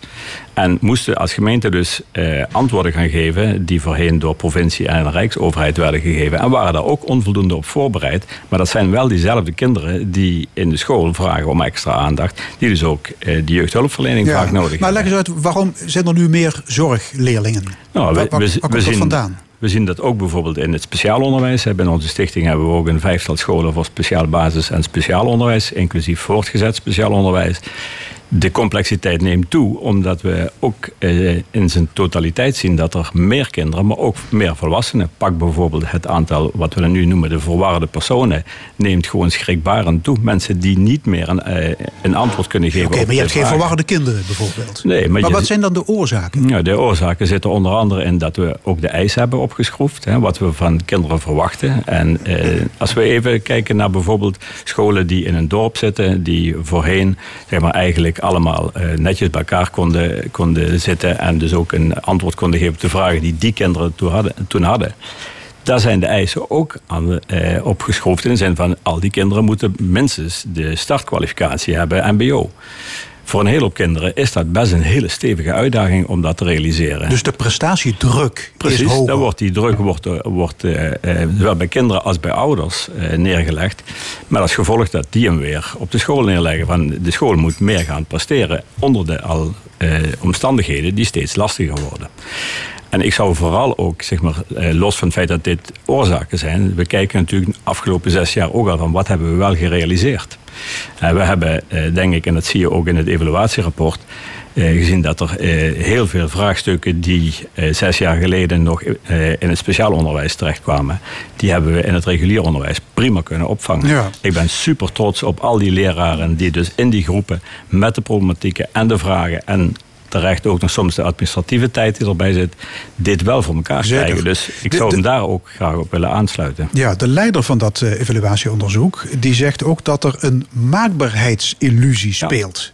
Hè, We kunnen het moeilijk accepteren dat kwetsbare kinderen vastlopen. En zij zegt er is geen enkel systeem te bedenken waarin kinderen niet vastlopen. Heeft ze gelijk, Maaike Ruiters? Ik denk dat er Kindbegeleider? altijd. Ja, ik denk dat er altijd kinderen zullen blijven waarbij het uitermate moeilijk is om zo passend mogelijk te kunnen zijn. Ik denk wel, en dan sluit ik mij aan bij wat net gezegd werd, dat we inmiddels al een hele hoop in de reguliere scholen bereikt hebben. Ik denk dat we wel degelijk voor veel kinderen een passende vorm van onderwijs al hebben kunnen realiseren. Mede dankzij bepaalde goede netwerken die er al hè, als vangnet rondom de zorg voor een kind gerealiseerd zijn. Maar ik denk dat het ook nog steeds beter kan. Ja, maar die maakbaarheidsillusie. Ja. Hebben wij te hoge verwachtingen? Ja. Ik, de- ik denk de, het feit dat we natuurlijk, dat geldt voor eh, heel veel zaken. Nee kunnen we bijna niet meer horen. Dus we willen overal dat dat wel moet kunnen. Eh, dat geldt voor vragen buiten school, maar ook binnen de school. Ehm, en ik denk dat de onderwijsraad, het belangrijkste adviesorgaan van, eh, van de minister, ook heeft aangegeven. Maak nou eens duidelijk, wat bedoel je nou met die inclusie? Eh, dus weer dat die kinderen allemaal naar school kunnen gaan in de school om de buurt samen met hun eh, buurjongen en buurmeisje, ook al zijn ze iets anders. Maar eh, maak ook daarin keuzes. Dat is tot nu toe niet gebeurd. En ik vind het wel, en ik ben ook heel benieuwd hoe morgen dat gesprek gaat. Dat de minister aangeeft dat die passend onderwijs toch weer voor alle kinderen wil benoemen. En natuurlijk moeten wij zorgen dat we eh, passend onderwijs voor alle kinderen. Maar dit gedeelte lijkt net alsof inderdaad alles oplosbaar is met passend onderwijs. En dat is niet zo. Ja, Lotte Lathouwers, er is een probleem en dat moet goed, goed, goed worden opgelost. Erken je dat? Die, die maakbaarheidsillusie? Ja, dat zie ik wel. Ja. Ja. Maar ik zie ook dat landen die daar al veel langer mee bezig zijn... en die, daar- die wij zien als voorlopers, als in Zweden of in Engeland... dat daar nog steeds, ondanks dat het daar heel goed het systeem eh, verloopt... dat daar ook nog steeds... eh, problemen zijn. En die zijn al, hè, als je kijkt naar Zweden, begonnen al 1950 met dat je begonnen al toen met die diversiteit is enorm. En in Engeland zijn ze ook heel ver, maar daar wordt ook gezegd de werkdruk bij de leraren bijvoorbeeld, zie je in Engeland, is nog steeds heel hoog. Dus het vraagt ook heel wat van de mensen. En, en dan, ja, wat ik nu in ieder geval in Nederland zie, is dat de houding, hè, dat we nu meer vanuit die diversiteit willen denken, dat is voor mij de grote winst die ik nu zie. Dat leraren dat ook uitdragen en dat zo voelen. En dan komt eh, dan nog een heel proces natuurlijk achteraan. Hoe doen we dat dan? En dat is niet van, denk ik, in vijf jaar heb je dat gerealiseerd. Daar gaat tijd overheen. Ja, jullie zeiden er straks alle drie op de tekentafel ziet het er mooi uit. Maar de praktijk is, is een stuk weerbarstiger. Ja, maar ja. de basisgedachte, hè, samen zoveel mogelijk naar een gewone school. Die staan nog altijd overeind? Zoveel Dat- dat mogelijk. moet- Zoveel als dat- mogelijk. maar Ja. er zijn kinderen waarvoor dat niet de beste oplossing is. Dus er- maar je moet naar het kind kijken. Er zijn kinderen waarvoor het speciaal onderwijs altijd nog de, een, een betere plek is. Maar het, het uitgangspunt kun je zeggen samen naar school, inderdaad. Het Ja. is een prachtige gedachte, maar je moet denk ik Ja. op bepaalde momenten kunnen zeggen... en hier ligt voor ons de grens. Meer dan dit kunnen wij niet. Het is heel bijzonder hè, dat we bijvoorbeeld in het project Passend Onderwijs eh, wel de ernstig meervoudig beperkte kinderen mee hebben genomen, waarvan we eigenlijk weten dat het overgrote deel niet zou kunnen passen in een reguliere school. Het gaat alleen al om de fysieke aanpassingen die nodig zijn, hè, dus aan materialen en middelen enzovoort, maar ook wat, er wat eh, gevraagd wordt van deze kinderen. Eh, tegelijkertijd hebben we een andere categorie eh, kinderen die wat meer spraak- of taalproblemen hebben, hebben we er buiten gehouden. Terwijl die eigenlijk prima zouden kunnen passen. Mhm. En ik denk dat als eh, bijvoorbeeld die switch zou, zou plaatsvinden, zou het succes alleen maar groter worden. Ja. Want we zijn nu heel veel tijd en energie kwijt om ook vooral die kinderen met die dubbele eh, problematiek, om die op een goede manier te blijven begeleiden. En tegelijkertijd, eh, deze kinderen hebben gewoon recht op die intensieve begeleiding. Ja, toch is het zo dat eh, een heleboel kinderen het niet redden op een, op een gewone school. Die komen ook niet aan de bak eh, op het speciaal onderwijs. En die zitten daarom thuis. En die groep groeit. Belangenorganisatie Balans heeft het over 15.000 kinderen. Hoe alarmerend is dit? Peter Dit is Lemmers zeker- van Kind zeker- Dante. Ja, en eh, als bestuurder eh, trek je dat zeker het lot aan, want alle kinderen eh, verdienen dat. Tegelijkertijd is het altijd bij getallen, probeer ze even goed uit te filteren waar gaat het om. Er zitten dus ook kinderen bij die bijvoorbeeld de inspectie zegt, zegt die hebben toestemming om buiten het onderwijssysteem te blijven. Hè, dus die worden vrijgesteld daarvan. Ehm, Die, die krijgen dus zo thuisonderwijs. ja, En als we kijken naar de, de gemelde thuiszitters in primair en voortgezet onderwijs in Limburg, valt dat eh, mee. Maar ieder kind wat thuis zit, Ja. is er één te veel. Tegelijkertijd geeft het dus aan hoe moeilijk het is om binnen dat systeem dat allemaal op te lossen. En we hebben met z'n allen een stevige uitdaging om ook deze kinderen binnenboord te houden. En tegelijkertijd moeten we ook ervoor zorgen, even in de be- beeldvorming bijvoorbeeld naar ouders toe. Er zijn natuurlijk ook genoeg ouders vinden die het niet zo makkelijk vinden om op de school te komen eh, waar zeg maar, met hun kind eigenlijk niets, niets bijzonders aan de hand is. Om te leren ervaren dat het prima is dat er ook kinderen zijn die bijvoorbeeld gedragsmatig wat moeilijker zijn. Of die eh, heel veel meer aandacht eh, nodig hebben. En dan eh, zeggen ouders, maar dan komt mijn kind aandacht tekort. Niet ieder kind heeft evenveel aandacht nodig. Hè, dus dat die recht heeft op aandacht. Maar er zijn kinderen die hebben wat extra aandacht nodig. Dus over die maakbaarheid moeten we ook heel realistisch zijn. Sommige kinderen kunnen het prima doen met eh, beperkte aandacht. Ja, morgen discussieert dus de Tweede Kamer over zes jaar passend onderwijs. Ja, tot slot, wat, wat zijn de oplossingen? onderwijsminister Slop die kwam al met 25 eh, voorstellen. Wat, wat, wat moet, wat moet er gebeuren? Kleinere klassen vond je niet de eerste, eerste oplossing, zei je er straks? Ja, ik denk eh, vooral een stukje eh, begeleiding voor leerkrachten ook daarin. Om zo goed mogelijk toe te rusten. En ik denk ook ehm, daar waar nodig toch afbuigen van vaste procedures die er liggen. Want ik vind je moet altijd recht aan het kind blijven doen en wat het kind nodig heeft. En niet elk kind is met een procedure te vangen. Oké, Lotte, nog een idee? Ja, ik zie ook eh, vooral de, de praktijk in de klas vind ik heel belangrijk. Dat die leraren de ondersteuning krijgen die ze nodig hebben daarbij. Ehm, en dat ze gehoord worden ook. Ja, ik denk dat, Lemmens, laatste Ja, opmerking. ik denk datgene wat we hier in Zuid-Limburg met name al heel intensief doen, is de samenwerking met gemeente jeugdhulpverlening. Want wij kunnen dat niet alleen. Eh, jeugdhulpverlening in het kader van jeugdzorg kan dat ook niet alleen, want die kinderen gaan altijd ergens naar school. Dus die samenwerking die we steeds verder intensiveren, is voor mij ook op de langere termijn een belangrijk antwoord op de vragen van u. Oké, goed. dus hoe dat Kamerdebat morgen ook afloopt, er is werk aan de winkel. Zeker.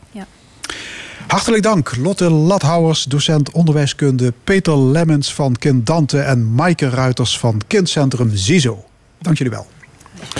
Dit is de stemming. Zometeen de column van deze week. En deze keer van Rezi Koumans. Notbush is de geboorteplaats van Tina Turner. En die plek is wereldberoemd geworden dankzij haar hit Notbush City Limits.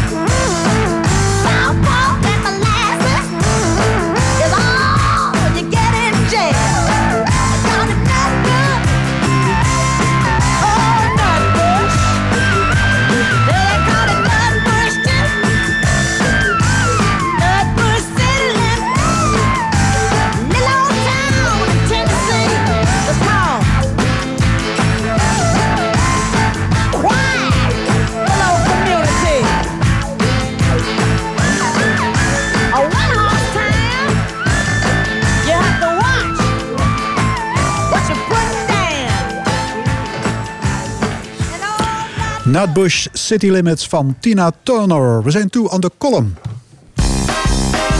De column. Vandaag met Rezi Koumans.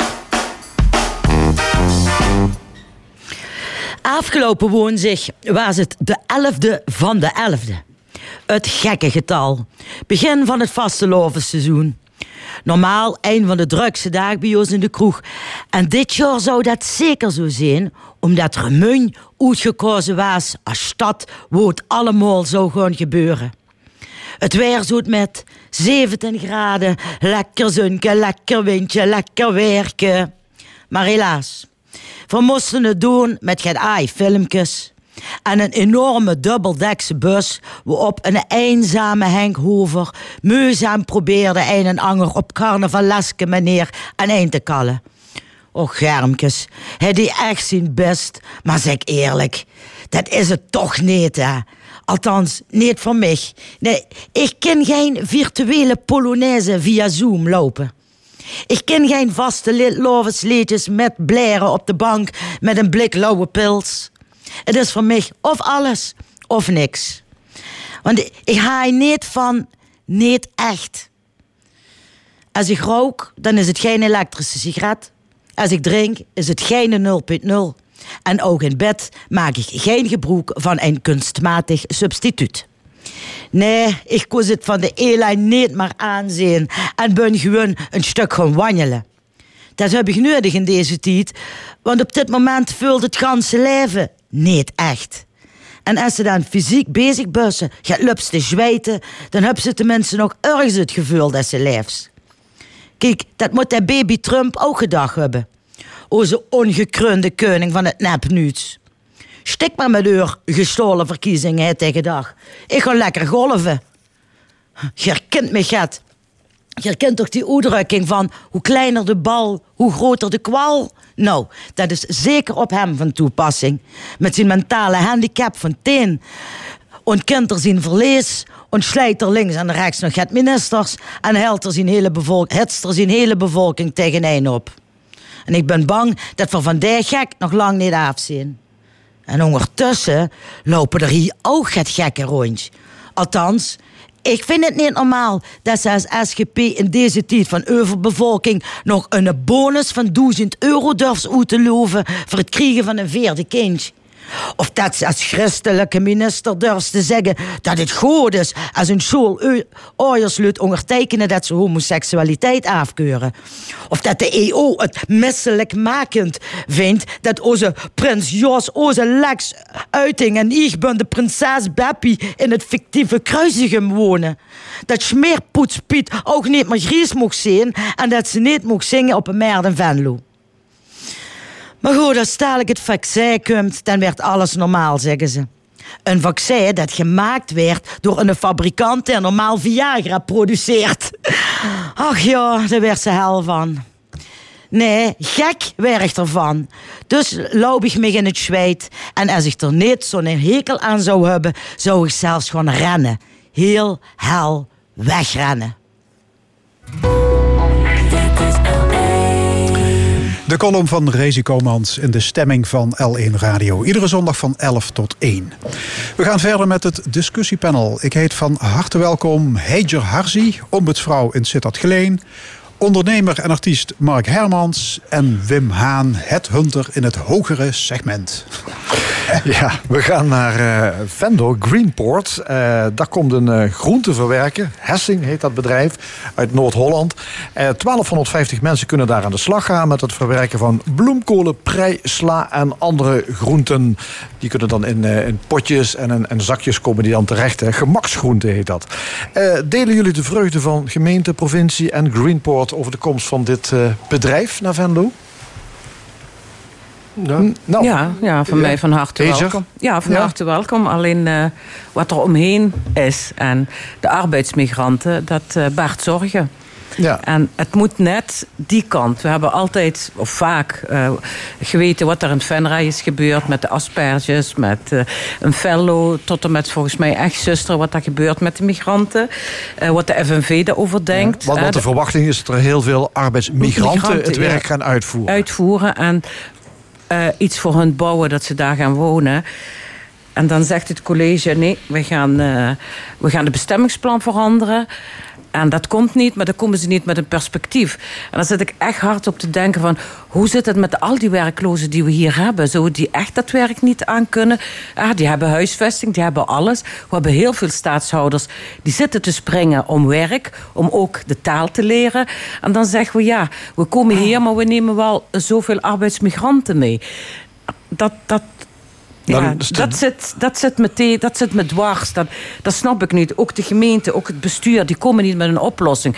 Die, die verbieden iets, maar dan komen ze niet met een perspectief en met een oplossing van hoe kunnen we het beter doen. Het is, het is prachtig.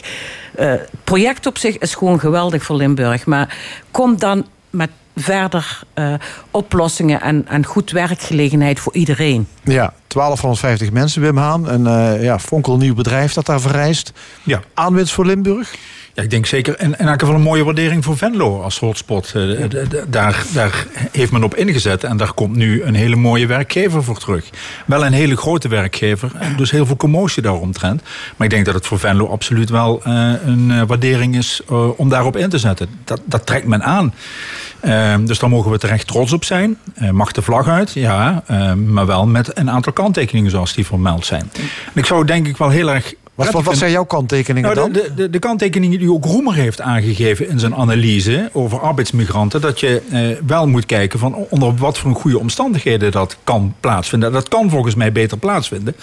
Een, een, een, een factor die nog niet eh, besproken is, is dat er heel veel uitzendbureaus van profiteren. Dus die profiteren meer dan eh, werknemers of dan het bedrijfsleven of de omgeving daar zelf. En dat, dus de excessen worden groter dan de essentie. En dat vind ik ontzettend jammer. Dus we bouwen eigenlijk een fabriek en eh, de, de winst gaat naar uitzendbureaus, gaat naar een, een directie in, ik geloof Purmerend. Veel, ja. Ja, die gaat in ieder geval niet verhuizen. Dus wat ik op de site la- las. Hè, Mark dat, het, eh, ja, ja. dat, het dus, eh, dat het dus een grote verwerker is. Hè, maar die vooral inzet op concentratie van alle productiefaciliteiten. En op automatisering, robotisering en automatiseringsprocessen. Waarvan ik dan wel denk, ja, die 300 mensen die dan eh, als arbeidsmigrant dadelijk hier aan de, aan de slag worden gezet. En die dan ook meetellen in die 1250. Daar gaat dadelijk een rode streep erin. Want dat is de robot die moet het dadelijk dan gaan doen. Want daarom wordt de fabriek van de toekomst daar neergezet. En als er ergens fabriek van de toekomst of boerderij van de toekomst staat. Dan begin ik eigenlijk al zo'n beetje te denken. Ja, wat is daar dan zo toekomstbestendig aan? Behalve het mooie gebouw en de zonnepanelen op het dak. Snap je?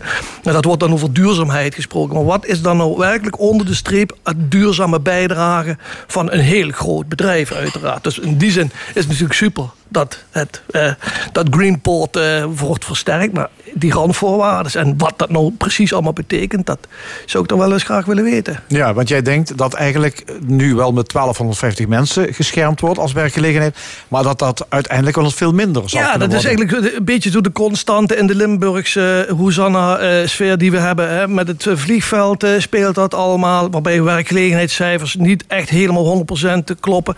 Horst aan de Maas, de wethouder, zegt je hoeveel mensen hier komen hier eigenlijk nou werken dadelijk. Weten we eigenlijk niet precies. De ene site zegt 1750 mensen, dan zijn er 1250 mensen, dan 300 arbeidsmigranten enzovoort. enzovoort. Nou, dat gegoochel met al die getalletjes. Maar wat we wel weten, is dat er 15 of 16 miljoen ingaat hè, van ons provinciale geld. Want de provincie is een grote aandeelhouder.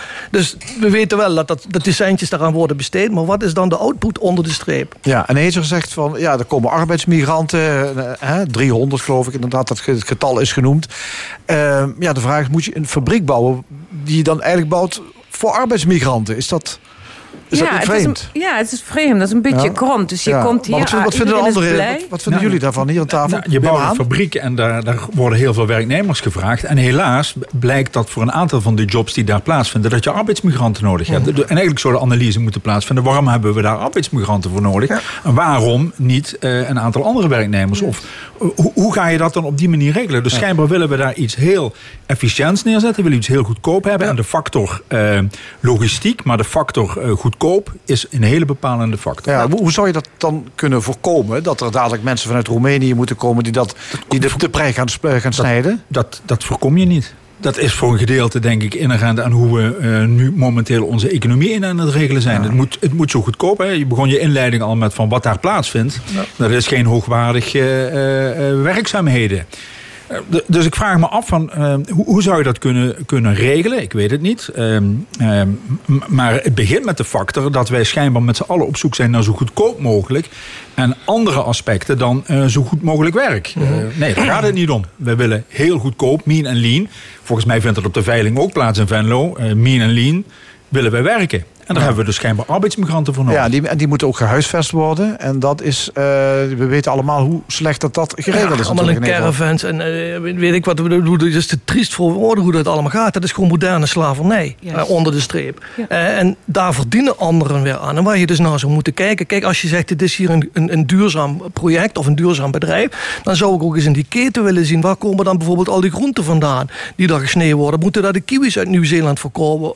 die in containers met vrachtschepen eh, de 4000 kilometer over de oceaan naar, eh, naar Venlo moeten worden getransporteerd. Dat soort dingen zijn ook wezenlijk voor de keten en duurzaamheid. En niet alleen maar de zonnepanelen op het, eh, op het dak. hè. Ja, alleen dat, dat, dat voorkom je natuurlijk niet. Hè? Het is, het is een dus, ja, bedrijf, als dat bedrijf kiwis koopt of, of, of boontjes in, in Kenia. Ja, dat, Nee, maar dat heeft natuurlijk wel ermee te maken dat dus du moment wij als overheid, hè, dus provincie Limburg, daar zoveel geld in investeren. En het zo belangrijk vindt dat er verwerkingsindustrie komt, dat het ook om kwaliteit gaat. En dan zijn kwaliteitseisen liggen, eh, ja, liggen ook zeg maar, eh, eh, ten grondslag aan keuzemomenten. En als het alleen maar gaat om bouwen en subsidies en grote hal en werkgelegenheid onder de streep, dan is dat eigenlijk een beperkte visie op waar, waar het naartoe zou moeten. ja, je zegt een grote hal. Hè? Er komt er weer een enorme hal. Ja, de verdozing van Limburg, het gaat maar door.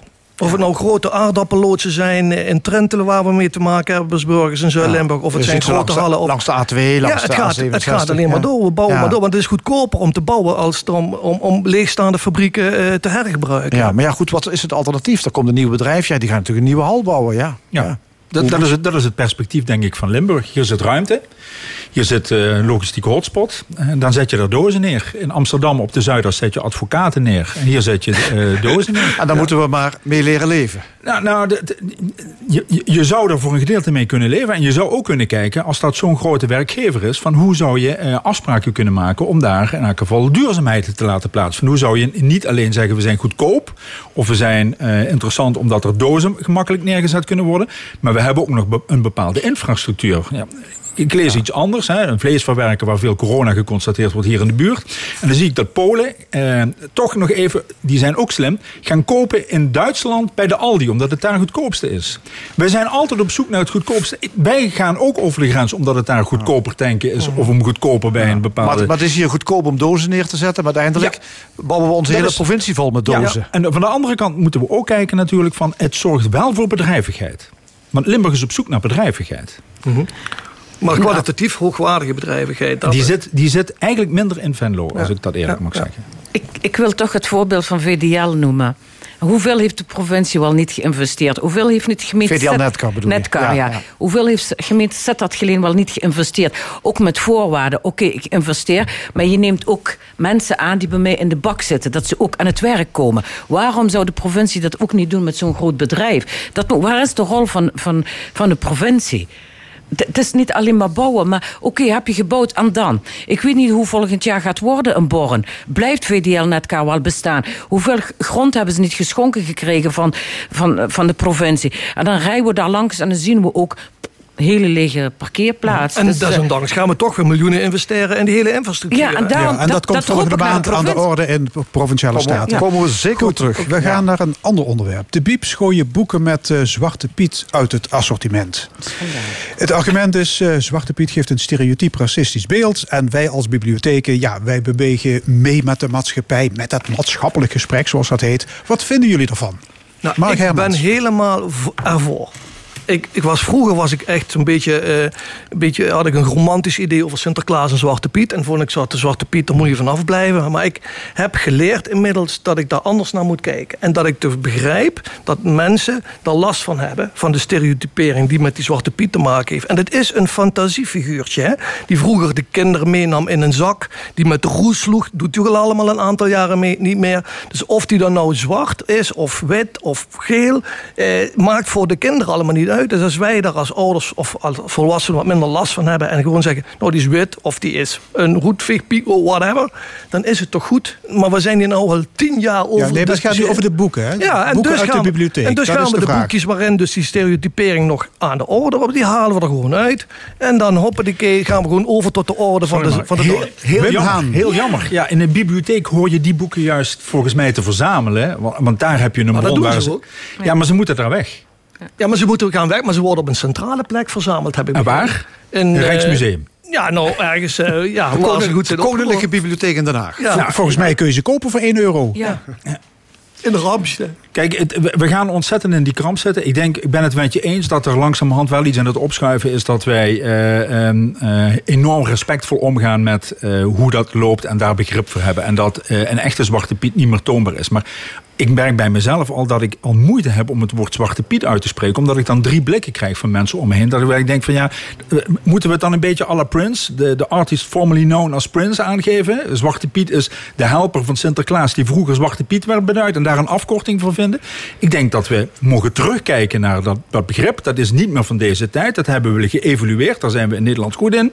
En van de andere kant, daar zijn nog boeken te krijgen waar je dat in ziet. Maar die worden op een andere manier verspreid. Die kun je nog vooral in die bibliotheek vinden. Ik vind dat echt, ik vind dat, ik vind dat te ver gaan. Hey, Ja ik, ja, ik ben met u eens. Echt. Ik, ik vind het te ver gaan. Maar vooral, we leven in een vrije land.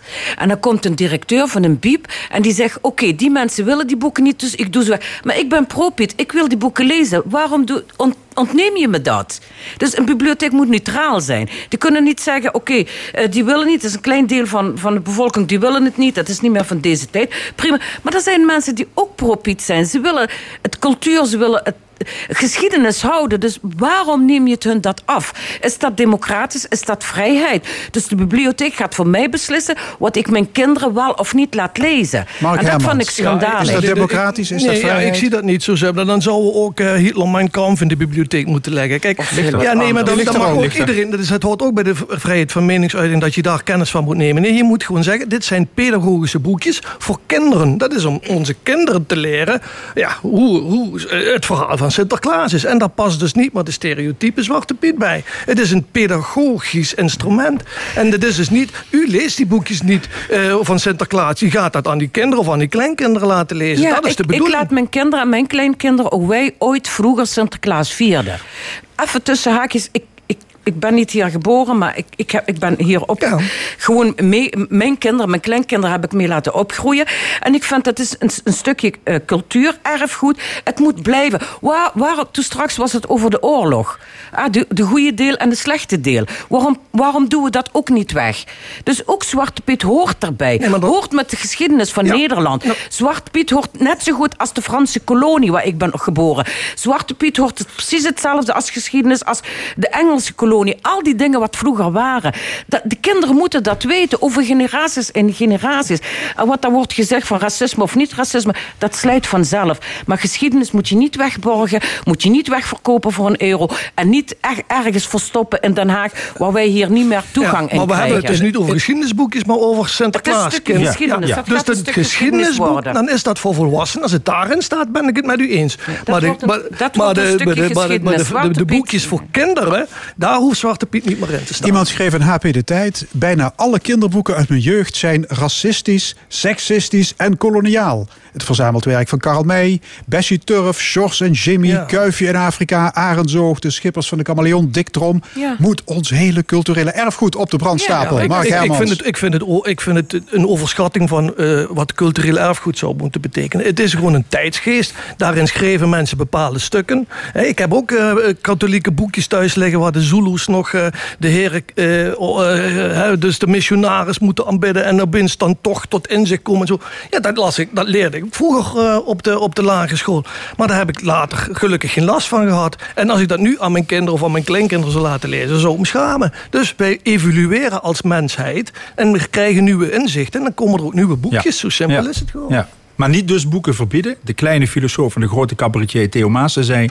de ellende begint als je boeken verbiedt. Ja, maar we, ik- moeten, we moeten het niet verbieden. Nee. We moeten het wel in het juiste perspectief. En ik denk dat we daar steeds meer over aan spreken zijn. Overigens opvallend dat onze discussie veel feller wordt... dan eh, als we het over Venlo hebben... en 1250 arbeidsplaatsen en arbeidsmigranten. Maar hier, hier komen we gewoon niet uit. Maar het verbieden van boeken vind ik echt een stap te ver. Dat moet je gewoon niet doen. Mark, nog één vraag. Moet Ja. je alleen politiek correcte boeken dan in je assortiment Nee, hebben... nee. Die, die goedgekeurd zijn door de multiculti en genderpolitie? Nee, dat, dat hoeft zeker niet. Maar waar we begonnen, de, de, discussie over kinderboeken. En de kinderboeken eh, over Zwarte Piet, een, een, een, een cultfiguurtje. Hè, net als eh, eh, Flipje van de Betuwe, zou ik maar zeggen, ooit bedacht. En die is, Flipje is rood. En als hij nu groen zou zijn, zou er niemand overvallen. En nou, dit is dus eigenlijk hetzelfde wat we met die hele Zwarte Pieten discussie hebben. Dus du moment dat voor kinderen, hè, kinderboeken, als we dan zeggen, dan moet er nu een nieuwe lichting voor komen, een, een bewerkte versie van komen, zeg ik dat dat zeer zeker aan de orde is. Maar ik wil niet zeggen dat daarmee geschiedenisboeken of andere dingen alleen maar eh, Echt voor alle duidelijkheid. Als we nu zo blijven doorgaan hoe het nu is. Zelfs Sinterklaas is niet in het land. Het is wel in het land. Maar via, via beeld. Hebben we al stress van die willen demonstreren. Vandaag in Maastricht. Ik weet niet wat allemaal. Waarvoor? Als het dat zo blijft doorgaan. Dan wordt Zwarte Piet een geschiedenis. En dat moet gewoon overal te vinden zijn. Ook een bibliotheek. Een bibliotheek gaat niet voor mij beslissen welke boeken ik moet nemen. Ze krijgen subsidie, die moet faciliteren. Alle boeken moeten er zijn. En misschien over 50 jaar is Zwarte Piet een geschiedenis. En dat wil ik dat mijn achter achterkleinkinderen kunnen lezen... dat er ooit hier in Nederland een Zwarte Piet was. Slotwoord, Mark Hermans. Ja. Ja. Oké, dankjewel. Ja, we, gaan, we, hebben nog, we hebben nog meer cultureel erfgoed. Dus wat dat betreft kunnen jullie je borst nog nat maken. Het kabinet heeft namelijk besloten dat er een totaal verbod komt op het afsteken van vuurwerk met de komende jaarwisseling. Ehm, ja, nou, ziekenhuizen, politie, ambulances, iedereen eh, blij natuurlijk. Maar misschien hier aan tafel iemand die baalt dat hij eh, de vuurpijlen nu niet kan afsteken. Nee, niet baalt, maar het spel is wel op de wagen. Dat betekent dat eh, eh, er nu iets, eh, denk ik, wijs besloten is om dat te doen. Maar dat betekent dat vuurwerk eh, voor het jaar erop toch heel anders zal uitzien. Dat, eh, dat gaat niet meer terug naar zoals het geweest is. En ik ben ook wel heel benieuwd over, want het, het, het wordt dan verboden. En als iets verboden wordt in Nederland, betekent dat er bepaalde groeperingen absoluut eh, gebruik van maken. Toen straks hoorde ik in het grote feesten. Dat betekent 80 mensen ergens. Moet je eens kijken, groot feest, 80 mensen. Maar er zullen straks, er zal, er zal behoorlijk wat gedoe plaatsvinden. Op kleine manier met dat vuurwerk. Maar het spel is wel op de wagen. Vuurwerk zal niet meer onderdeel uitmaken zoals het ooit geweest was. Maar ik hoor jou zeggen van, eh, het, het, het zal dus ook voorgoed verdwijnen. Dit Het is zal- niet, het zal- dit is het niet komt zo eenmalig. onder druk te staan. Want je, je ziet eigenlijk al van... wauw, wat we nu gezien hebben is absoluut een betere jaarwisseling. Minder ziekenhuisopname, minder eh, overlast en dat soort zaken. Moeten we dat niet voor het jaar erop na... ook al is er geen corona meer in die vorm... moeten we het niet doorontwikkelen? En misschien moeten we wel naar mooie vuurwerkshows bij, bij, eh, bij gemeentes... waar je buiten staat, alles zit niet. Ik weet het niet. Hezja, hoe kijk jij daar ja, tegenaan? Ja, inderdaad. Eh, minder ziekenhuizen en zo. Ik maak me echt zorgen over de illegaliteit. Vooral in Limburg. Hè? We zitten echt een spagaat tussen eh, regionaal Duitsland, België. Mensen die echt vuurwerkfanaat zijn, die zijn nu al het kopen of hebben ze al gekocht. En de illegaliteit, daar heb je geen grip op. En daar kunnen veel en veel meer ongelukken gebeuren. Dus dat betwijfel ik aan. Ik ben hartstikke blij met... Voor mij mag het echt voor altijd. Maar dan zit ik ook te denken van... hoe zit het met de handhaving? De politie zegt al... Dat is voor ons geen prioriteit. Er kan van alles gebeuren met auto opnieuw. Maar we gaan wel beboeten. Maar preventief en vooraf is er al werk aan de winkel geweest. Weet ik niet. Dus ik maak me meer zorgen over de illegaliteit. En als ze echt uit illegale circuit vuurwerk kopen die niet gecontroleerd is, dan hebben we veel en veel meer eh, ongelukken en ziekenhuizenopnamen. En kinderen die daar bloed aangesteld worden. Dus ik, ik weet niet of het echt heel, heel goed gemeten is en denkt dat, bekeken. het- jij denkt dat het misschien zelfs gevaarlijker wordt. Gevaarlijker meer wordt, ja. illegaal Dat, dat, vuurwerk dat komt. wou ik op aanhaken. Wat, Ja. ja. ja, Mark Hermans? Ja, nou ja, kijk, als vader van vier zonen kun je begrijpen dat vuurwerk in ons gezin een, eh, ja, een soort eh, basisvoorziening eh, was na kerstmis. Er werd echt alle, alle folders werden uitgeplozen. En dan mocht ik mee. Ik heb er zelf een bloedhekel aan, eerlijk gezegd. Maar de mannen van mij, die waren echt helemaal in alle staten. En dat is natuurlijk eigenlijk het wezen van dat hele vuurwerk. Dat spannende. Er gebeurt iets, het knalt.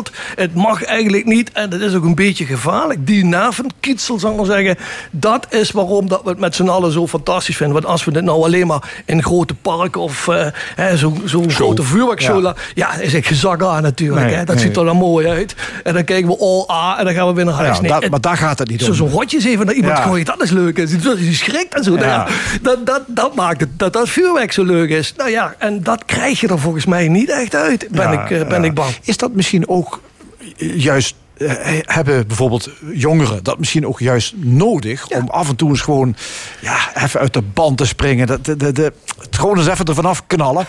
Ik denk wel dat dat een van de dingen is die nog, die nog eh, gelegaliseerd spannend zijn. Zal maar zeggen. Wat mag je voor de rest nog eigenlijk doen in de buitenwereld? Wat iets, hè, eh, dat vuurwerk zorgde wel voor vuurwerk letterlijk en figuurlijk. En natuurlijk, als je het gaat bekijken, eh, de, de, de gezondheidsproblemen, de CO2, de fijnstof, 74 miljoen in een uurtje wegknallen alsof het niks is. Als je dat rationeel bekijkt, dan zeg je morgen stoppen. Hè, daar is er geen enkel argument te bedenken. Maar de bevolking heeft wel iets nodig om een, um, om een nieuw jaar te vieren. Hè? Er is een feest en bij een feest daar ga je knallen. Hè? Dus ja, eh, met Dus- een vuurwerksterretje doe je waarschijnlijk Ja, weinig. dus, eh, ja, dus nu verboden dit, dit jaar op zijn minst al. Dus wat gaat er gebeuren? Ja, ik, ik had het van de week daarover met, eh, met, met de experts bij mij aan tafel, zou ik maar zeggen. En die zeiden, ja pap, je moet eigenlijk zorgen dat je een soort diploma krijgt. Dat je zo'n cursus hebt gedaan. En als je cursus hebt, dan mag je die grotere kanonnen afschieten, zou ik maar zeggen. En zuur, vuurwerk is dan voor de kinderen. Maar dat, er, eh, dat je weet dat je een bril moet dragen, noem maar op. En dat die men- Gediplomeerd eh, vuurwerk Ja, nee, nee, goed, afsteken. Dat je dus Ja. gewoon een, een, een, een, een diplomaatje hebt. En dan kun je vijf kilo kopen of whatever, iets in die sfeer. En dat verhandel je weer door. Ja. ja. ja, ja, goed, maar goed, het, het, het is de illegaliteit, ik, ik, dat is wat u aangaf, dat, dat blijft natuurlijk het, het grote probleem. Want je Ja, gaat daar wat afschaffen. Dat lonkt. En, en, en ik zie alweer die, die beelden van de politieagenten die ergens ze komen en die dan hopen zo'n strijker tussen de benen krijgen gegooid en zo. En, eh, Weet je, en volgens mij zal dat in Limburg wel meevallen. Volgens mij zal er in een dorpje best wel wat vuurwerk afgestoken worden. En zullen mensen er kwaad over spreken. En er wordt bekeken, oh dat was die, die doet altijd wel het een en ander. Maar ik, ik hou echt mijn hart vast voor grote steden zoals Den Haag enzovoort. Daar, Ja, daar, je- daar, gaat- daar gaat het echt fout. Ja, maar daar kunnen ze toch een alternatief voor. Er is niks mis met een park. De spanning is weg. Ja. Maar waar is de spanning als ik een diploma daarvoor krijg? Is toch ook niet meer spannend? dan kan ik geen rotje naar iemand gooien. maar als zo'n park, zoals met eh, Koningsdag of met eh, Oranjefeest... eh, eh, ergens op een park vuurwerk steken... of in Den Haag met die vuurtoren wat ze maken. Oh ja, dat, Scheveningen. Scheveningen. Dus dat kan gewoon gecontroleerd en gehandhaafd. Voor dit jaar. Volgend jaar zien we. En dan toch voor, met z'n allen. Het is niet voor het plezier, denk ik. De regering gaat niet zomaar 40 miljoen uittrekken. om die handelaars te compenseren. Dus dat, dat heeft een reden en een hele goede reden. Buiten dat we aan die dieren moeten denken. En al die mensen ook die niet veel werk willen hebben. dus de, dus de, vuur, de vuurwerkhandelaar, dat zijn de nieuwe nertsfokkers. zou ik Ja, zoiets. Ja, nu wel. Goed, we hebben nog twee minuten voor onze commissaris van de Koning. Theo Bovens die schreef voor de tweede keer een brief aan de Limburgers... om ons in deze coronacrisis moed in te spreken. Wat vinden jullie ervan dat de gouverneur ons eh, toespreekt... via een videofilmpje en via een open brief? Het wordt Mark nu-? Ja, het wordt nu een, een, soort gewoonte van, eh, van eh, onze, eh, ja, onze overheidsdragers om ons toe te spreken met videoboodschappen of persconferenties. En ik heb ook al van diverse burgemeesters ook al filmpjes gezien met allemaal goede bedoelingen en zo. Ja, we proberen natuurlijk allemaal die, die, die eh, te verspreiden, zou ik maar zeggen. Maar het heeft iets erg paternalistisch, hè, vind ik wel. Het moet. Dat is één. Hè. Iedereen moet wel even het perspectief bieden. Daarom anders ben je niet eh, de, de gouverneur van Limburg. Dat is een bestuurder. En ten tweede, het is ook wel een beetje de stijl van Theo Bovens. Eh, perspectief bieden. Het perspectief is eigenlijk een oproep doen. Ben actief. Eh, zorg, voor, zorg zelf voor perspectief. Eh, eh, het het is mooi om bewust te worden. Ik heb het gelezen. Ik kan het ermee eens zijn. Maar ik kom eigenlijk niet in actie, merk ik. Ja. Ik kom niet in actie. Inderdaad, daar sluit ik bij aan. Dus het is heel nobel, dat- is onze gouverneur. Zo ken ik hem ook, echt heel erg betrokken met, met de Limburgers en zo. Maar kom in beweging, hoe? Een feestje maken? Nou, hij zegt actie voeren voor de voedselbank... of Ja. voor dak- en thuislozen. Contact houden met de medemens via maar dat e-mail kan of niet. telefoon. Ja, via, ja, maar dat kan. Iedereen leest dat anders. Iedereen, als ik naar de jeugd, als, als ik. Mijn kinderen dat kom in beweging. Ja, we mogen niks. Nog niet in zijn studentenleven. Wat moet ik dan doen? Ja, niet meer dan twee personen. Iedereen snakt naar de persconferentie van volgende week. Van hoe gaat het? Hoe gaan we kerst vieren? Dus het is een geweldig eh, boodschap. Maar het perspectief en kom in beweging is niet goed uit, Nou, wat, wat, er, uitgelegd wat er, wat er wel, vind ik, aan zit, en, en ik denk dat dat een oproep is, is dat wij eh, eh, dat het een oproep is, en dat zie je ook wel gebeuren, van heel veel kleine initiatieven. En heel veel kleine initiatieven zorgen ook voor grootheid. Ja. Eh, daar moeten we over nadenken vanmiddag. Hartelijk dank Wim Haan, Mark Hermans en Heger Harzi. Dit was de stemming. Vandaag gemaakt door Erwin Jacob, Angel Zwart, Fons Geraerts en Frank Ruber. Graag tot volgende week, zondag om 11 uur. Dit programma wordt herhaald maandagavond om 8 uur. En is ook terug te luisteren via onze website l1.nl, via podcast en Spotify. Ik wens u nog een hele mooie zondag.